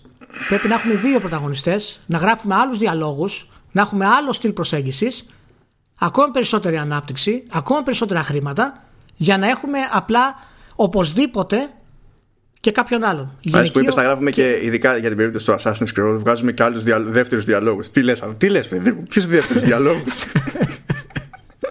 Κάποιοι διαφορές υπάρχουν, ρε μάλλον. αλλά- Καλά, εντάξει, οκ. Τι να πω, ναι, τέλος πάντων. Ε, δεν ξέρω τώρα πώς φαίνεται στην ώρα σε αυτή τη φάση με το Last of Us. Εγώ γενικά έχω απογοητευτεί πάρα πολύ πώς έχει. Δηλαδή αυτός αυτός ο τίτλος έχει ξεκινήσει με πάρα πολύ hype. Έχει μπλεχτεί με απίστευτες υπερωρίες, προβλήματα, ε, μηνύσεις για σεξουαλικές παρενοχλήσεις πριν δύο χρόνια. Δηλαδή όλη η κατάσταση Naughty Dog έχει γίνει ένα μπάχαλο. Ο Trackman, ας πούμε, έχει κάνει τα κονέ με το HBO αυτή τη στιγμή. Ποιος ξέρει τι θα γίνει. Δηλαδή υπάρχει ένας αναβρασμός στην εταιρεία και μέσα σε όλα αυτά προσπαθούν να βγάλουν το Last of Us, γίνεται το leak, καθυστερεί η κυκλοφορία του. Τι να πω. Και σκέψου τώρα να βγει το παιχνίδι και να μην είναι καν τόσο καλός όσο θα έπρεπε να είναι. Δηλαδή Ε, σκέψου αυτό άμα, το πράγμα. άμα βγει το παιχνίδι, έτσι όπως είναι η φάση με το hype που παίζει, αν βγει το παιχνίδι. Άμα δεν είναι 10, ναι, αυτό, αυτό. και, και, και ειδικά ο Σονάκιας δεν δει 10, θα διαλυθεί το σύμπαν. θα διαλυθεί το σύμπαν. θα Και η γίνει αλήθεια είναι ότι χαμός. τον καταλαβαίνω. Όχι επειδή καταλαβαίνω φανατισμό, ο φανατισμό είναι ηλίθιο έτσι κι αλλιώς το κόνσεπτ. Αλλά όταν είναι τέτοιο το hype, ακόμα και στα λογικά σου να είσαι και να παραμένεις δεν σημαίνει ότι δεν ελπίζεις τουλάχιστον να είναι όντως υπερπαίχνιδο γιατί στην τελική όλοι ελπίζουμε να βγαίνουν υπερπαίχνιδα.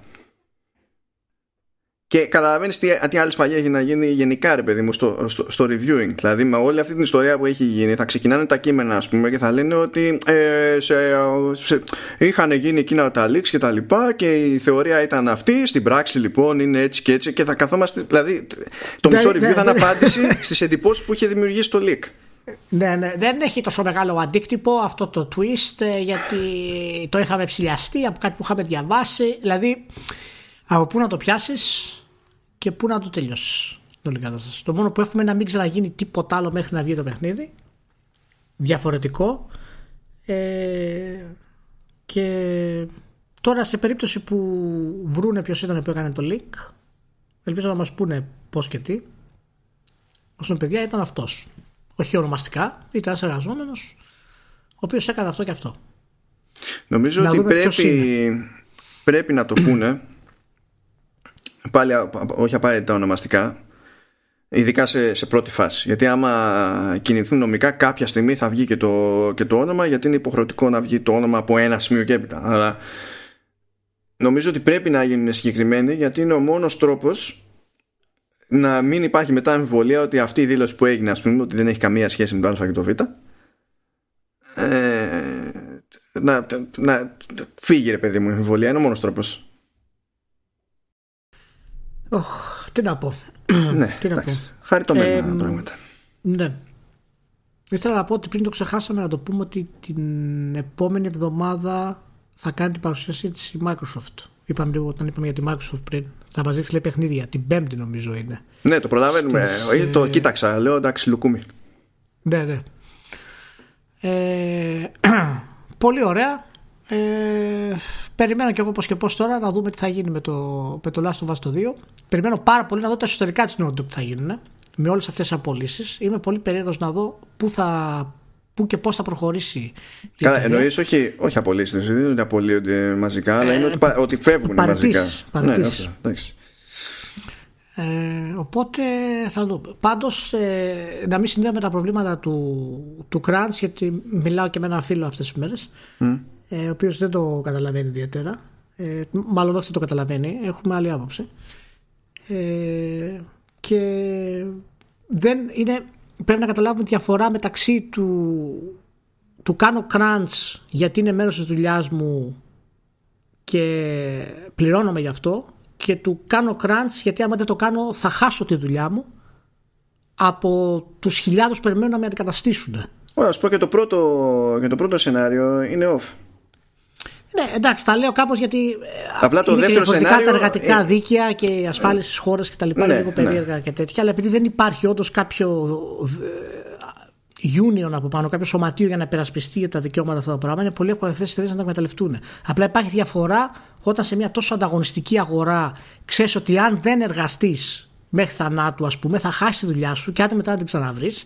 Γιατί ο ανταγωνισμός στην βιομηχανία είναι μεγαλύτερος στον κόσμο, για να πει παιδιά από νούμερα. Είναι πάρα πολύ υψηλός ο ανταγωνισμός γιατί είναι πάρα πολλά τα παιδιά που θέλουν να μπουν μέσα και είναι όλα, σα- όλα σαΐνια και οι εταιρείες φυσικά διαλέγουν όσους θέλουν. Και γι' αυτό είναι πολύ δύσκολο να έχουν μόνιμους. Έχουν κυρίως εξωτερικούς συνεργάτες και κάποιους εσωτερικού εταιρείες δηλαδή. Ε, Είναι άλλα αυτά τα πράγματα. Μην τα μπλέκετε. Εγώ είναι θέλω να πρόβλημα πω αυτό που ένα υπάρχει. πραγματάκι με, με αυτό Ναι. σαν αφορμή.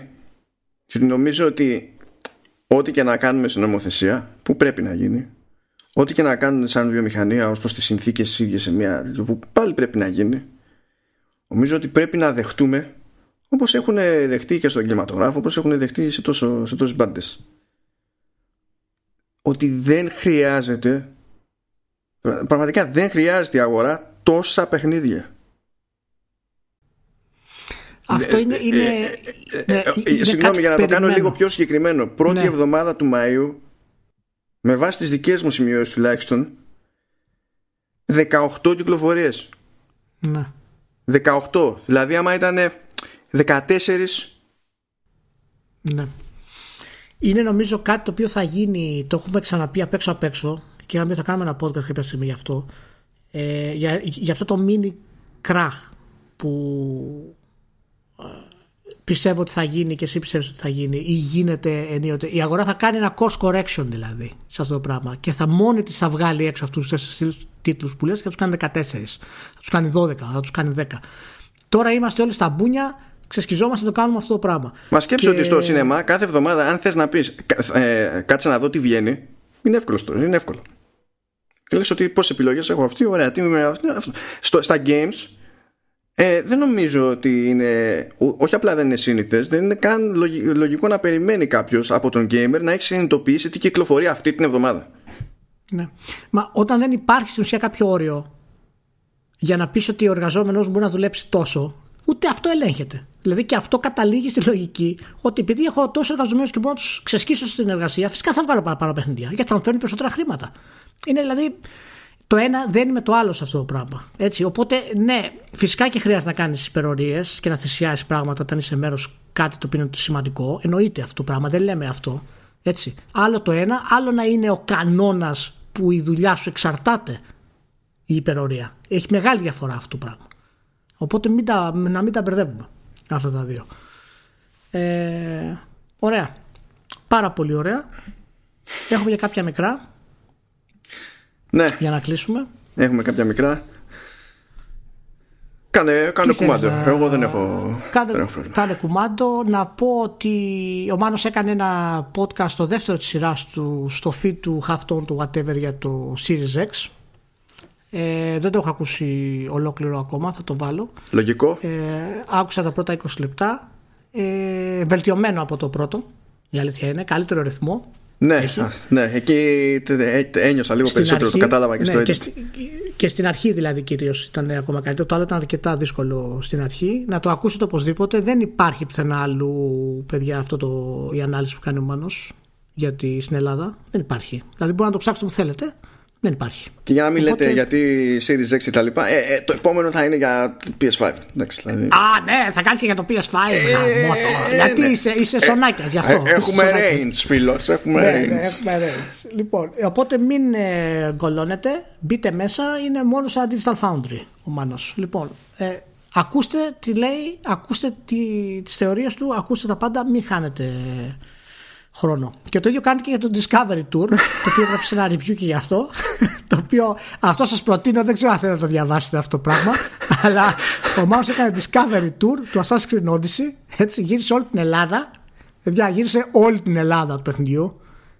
Έτσι, για να διαβάσει τα πάντα. Για, για, να, Σας το για να λέω. καταλάβετε το, το λυπηρό της υπόθεσης έτσι είχε 30 ξεναγήσεις που είναι το main event λες εντάξει θα κάνω τις 30 ξεναγήσεις δεν μπορεί αλλά εκτός από αυτό είχε και 180 points of interest στα οποία πήγα ένα-ένα γιατί έχουμε πρόβλημα ως άνθρωποι γενικά ε, ναι, αυτό, αυτό πραγματικά δεν ξέρω αν θα μπορούσα να το κάνω εγώ δεν μπορώ να το κάνω μάλλον σας το λέω ε, οπότε διαβάσα εντυπώσεις του Μάνου και μάλιστα έκανες και τα playlists παράλληλα όλα αυτά για να συνδέσουμε τη, την Αυτό είχε γίνει παλιότερα. Αυτό ήταν παλιότερα. Αλλά επειδή ξέρεις, έσκασε τώρα το, το Valhalla, λες ότι ωραία. Α το πάμε έτσι, κάνουμε και μια μουσική αναδρομή που τα είχα έτοιμα από πιο πριν τέλος πάντων για το μέχρι τώρα.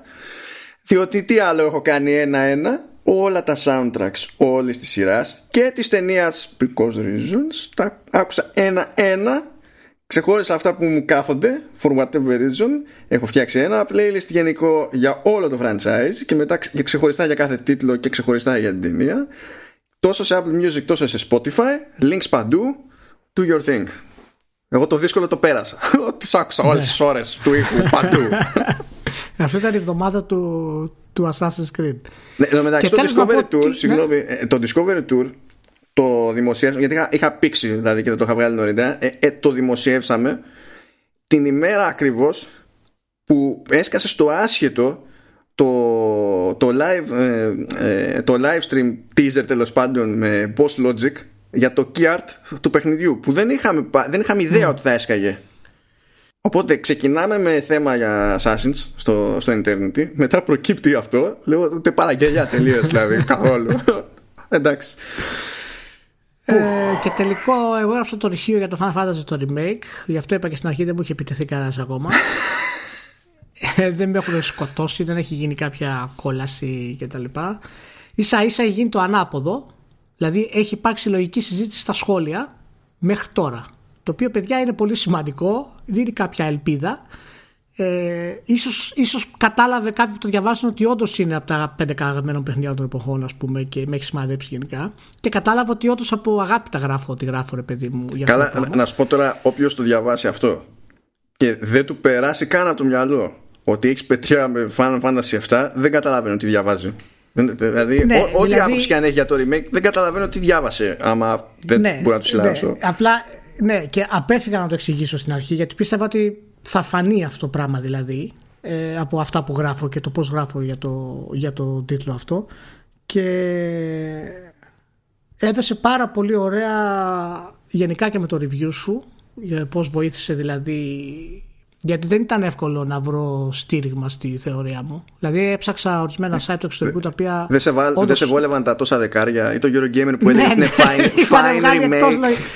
το, έπαιζα, το έπαιζα και προσπαθούσα να βρω κάποιες ας πούμε έτσι συντεχνίες, αλλά ήταν δύσκολο. Και το review ήταν αρκετά σποτών, μπορώ να πω. Ε, και βοήθησε στην όλη κατάσταση να βγει το νόημα τη στροφή αυτή της ε, Square Enix. Πέρα δηλαδή και από το edit που έκανε στο αρχείο, με, με βοήθησε πάρα πολύ, ήταν, γινόταν χαμός. Ε, ε, μπορώ να μοιραστώ Γενικά... λίγο το, τον πόνο μου; Ναι. Λοιπόν, κοιτάξτε να δείτε. Μια, ήταν μια μέρα λοιπόν και εγώ περί, ξέρω ότι περιμένω ένα κείμενο, ένα οδηγείο από τον Ηλία για διόρθωση. Για τσεκάρισμα. Και μου λέει λογικά μέχρι τις 8 ώρα Ελλάδος θα σου έχει έρθει πόσο, τι, τι με περιμένει; Ε, εντάξει, δεν θα είναι πάνω από 4.000 λέξεις. 12 παρά 20 το βράδυ ώρα Ελλάδος μου κάνει 5.300 λέξεις. Δεν ξέρω αν ισχύει αυτό 100% που λες. Περίμενε. Απλά ξέρεις. Δηλαδή δεν σε ξαναπιστεύω ποτέ για τίποτα, ας πούμε. Για κανένα λόγο. Καταρχάς να πω ότι ήταν απλά μια. Να σου πω κάτι. Εγώ για τόσο στόχευα. Στόχευα. πριν, πριν φτάσει 5.500 ήταν 3. Δηλαδή όταν ήταν 3.000, 3.200 λέω είμαι καλά. Είμαι οκ. Αλλά μετά άρχισα να μπλέκουμε λίγο με τη Square και άρχισα να ανεβαίνει το στο κεφάλι. και δεν μπορούσα να το ελέγξω, ρε παιδί, αυτό το πράγμα. Ήταν, ναι, ήταν γενικά πολύ δύσκολο κείμενο για από διάφορες πλευρές. Αλλά anyway, τέλος καλό, όλα καλά. Ελπίζω να το, όσοι δεν έχετε τσεκάρει, να το τσεκάρετε επίσης και να τσεκάρετε ναι. και το review του Μάνου.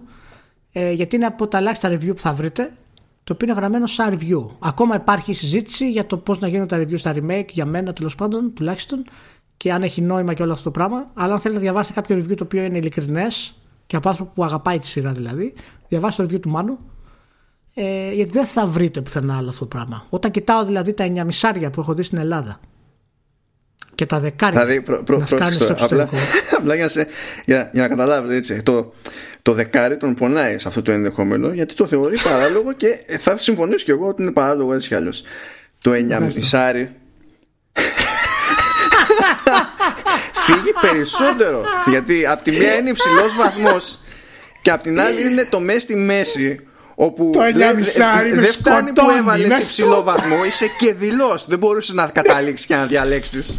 αυτό κατευθείαν με σκοτώνει το εννιαμισάρι με σκοτώνει πραγματικά με σκοτώνει με, μου δημιουργεί φοβερό πρόβλημα πραγματικά δηλαδή προσπάθησα να το ξεπεράσω έπρεπε να κλείσω τα μάτια μου και να το σκεφτώ είναι τα κλασικά κουσούρια που έχουν μείνει από παλιά για το αστείο Νομίζω ότι δεν χρειάζεται να πούμε πολλά για το Final Fantasy. Είπε ένας φίλος κάτι που ήθελα να μου πεις τη γνώμη σου, να μου πεις αν πιστεύεις ότι μπορεί να ισχύει. Ναι. Μήπως το Final Fantasy το remake σταματήσει την παραγωγή του κανονικού Final Fantasy. Δηλαδή εκεί που ήταν το νέο Final Fantasy το 15 βγήκε πριν τρία χρόνια νομίζω. Ήτανε το 17, 18, το 17. Ναι, κάτι τέτοιο, ναι. Ε, οπότε έχουμε ένα 4 με 7 χρόνια χοντρικά πρέπει να βγει μέσα εκεί στα επόμενα το, το Fantasy το καινούριο. Θέλω να πω δηλαδή το 22 με το 23 tops να βγει το καινούριο. Ε, δεν έχουμε ακούσει τίποτα ακόμα. Πιστεύεις ότι υπάρχει περίπτωση το Final Fantasy 7 το remake να σταματήσει ή να καθυστερήσει την ανάπτυξη του Final Fantasy. Να καθυστερήσει, ναι, να σταματήσει όχι; Α, ναι, όχι να σταματήσει, αλλά να καθυστερήσει. Πιστεύεις ότι μπορεί να το κάνει. Να καθυστερήσει, ναι, γιατί έχει το μέγεθος που έχει η εταιρεία. Δεν μπορεί να. Δηλαδή, όταν μιλάμε για τέτοιου είδους παραγωγή, ας πούμε, που στην ουσία είναι περίπου all hands on deck, δεν είναι χαβαλές. Mm-hmm. Ε, δεν μπορεί πλέον, να γίνει πλέον θα είναι. Πλέον θα είναι. Το πρώτο ξεκίνησε με μικρή ομάδα στην ουσία και το στρώσανε στο τέλος τα τρία τελευταία χρόνια.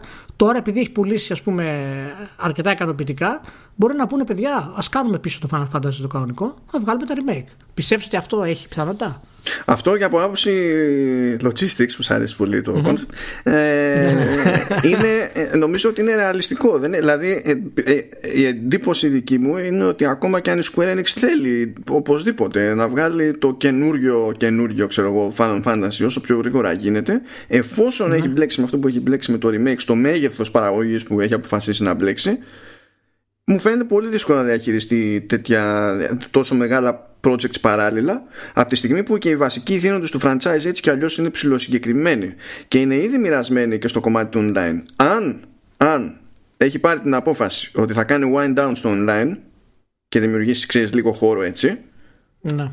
τότε μπορεί και να ψηλοβγεί αλλά προηγουμένως ε, ακόμα και όταν είχε αποφασίσει ότι θα βγάλει sequels για το main entry ας πούμε δεν μπορούσε να διαχειριστεί πάνω από μια παραγωγή τη φορά.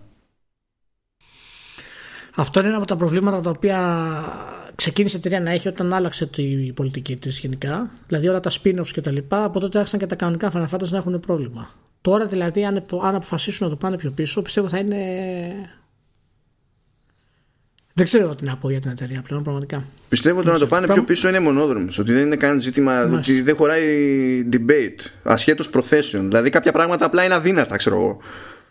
Ναι, περίμενα να μου πεις το ανάποδο, να πούμε, δηλαδή, να με φτιάξεις λίγο. Αλλά. Ξέρεις να κάνω εγώ τέτοια πράγματα. Με έριξε περισσότερο τώρα. ναι. περισσότερο. Λοιπόν, ε, πολύ ωραία. Να κλείσουμε όλο αυτό λέγοντας το εξής. Βγήκαν τα age ratings για το Cyberpunk και, και θέλω να πω οι αιτίες που περιγράφουν μέσα γιατί έχει πάρει αυτά τα ratings βγήκαν από το βραζιλιάνικο site το οποίο πήρε 18 plus για το παιχνίδι αυτό και ξέρω εγώ παραδείγματος χάρη βρίσιμο, θάνατη, βιασμοί, ναρκωτικά, μπλα μπλα μπλα μπλα μπλα μπλα. Έτσι έχει 20, πάνω από 20 περιπτώσεις γιατί παίρνει αυτό το age rating. Λοιπόν, η τελευταία περίπτωση έχει, είναι μόνο μια λέξη. Είναι cruelty. Τι σημαίνει αυτό το πράγμα. Είναι high concept. Είναι high concept. Είναι, είναι μόνο cruelty. Και είναι το υπόβαθρο, Του κάνανε retweet αυτό το πράγμα.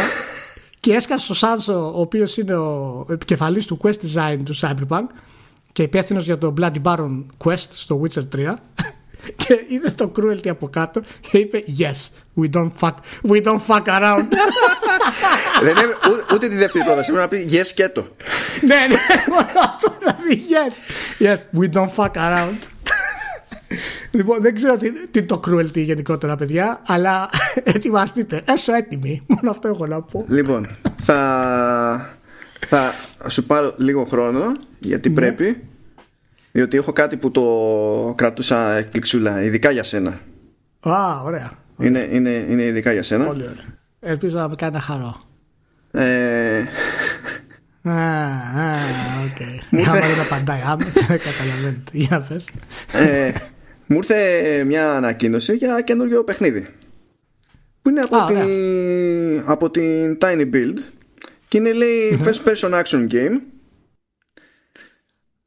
που λέγεται Kill It With Fire.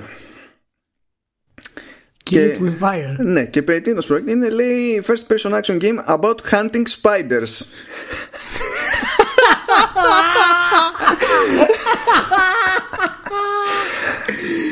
Θα στο Θεέ κάνω μου. δώρο, το ξέρεις έτσι. όχι, όχι.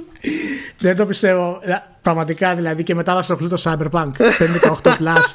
λοιπόν, εντάξει. Κρουέλτη και παιδιά, αηδίες, ξέρω εγώ. ορίστε. Ε, Εντάξει. Ορίστε. Hannibal Lecter Simulation καλύτερο θα το παίζα από, από κυνήγι Spiders Ναι. πραγματικά. Ε, ε, θα, θα αφήσει τον Ηλία μια μέρα των ημερών που θα έχει κέφι να εξηγήσει ποια είναι η σχέση του με τις αράχνες γενικότερα. Δεν είναι η μέρα και η ώρα. Ό, όταν, όταν θα γουστάρεις θα το κάνεις. Όχι, δεν είναι η μέρα. Up to και ευχαριστώ you. το Θεό που ζω στην Νορβηγία και από έντομα εδώ είμαστε χαμηλά. Έχουμε, έχουμε λίγα και καλά. Ε. Όχι παραπάνω. Λίγα και καλά. Οπότε, τώρα για το κλείσιμο. Να πω τα, τα εξή, γιατί έχουμε ένα ποίημα. Έτσι, ένα στάνταρ. Δεν ξέρω από πού ακούει ο καθένας, πώς ακούει ο καθένας, αλλά σε κάθε περίπτωση, γενικά πηγές, παραπομπές για τα θέματα συζήτησης, για τα κείμενα στα οποία αναφερόμαστε, δηλαδή να, το, για το ορυχείο, ξέρω εγώ, ή το Discovery Tour ή το οτιδήποτε, υπάρχουν στις σημειώσεις του επεισοδίου που θα τις βρείτε στο site του halfton.fm ή εναλλακτικά αν τέλος πάντων χρησιμοποιείτε κάποια εφαρμογή συγκεκριμένα για podcast από όποια πλατφόρμα να δεν έχει σημασία. Apple Podcast, ξέρω εγώ, Spotify, ε, Deezer ό,τι, ό,τι έχει βολευτεί ο καθένας τέλος πάντων. Η ίδια εφαρμογή δίνει πρόσβαση στις σημειώσεις οπότε οκ. Θα τα βρείτε όλα εκεί πέρα μαζεμένα για να μην τα, τα ψάχνετε. Και όσοι κάνετε απλό download του αρχείου και τα λοιπά τι να σας κάνω, δεν έχει τις σημειώσεις του αρχείου θα πρέπει να κάνετε μανούβρα. Τα φλακ Αυτά. πολύ, σε βρίσκω πολύ σκληρό, αλλά δίκαιο. Σκλη- σκληρό, αλλά δίκαιο. Να είστε καλά που είστε μαζί. Καλή εβδομάδα. Υγεία σε όλους. Υπομονή. Τα χειρότερα έχουν περάσει. Ελπίζω. Και θα είμαστε μαζί φυσικά την επόμενη εβδομάδα. Ω, ναι. Καλά να περνάτε. Τσάου.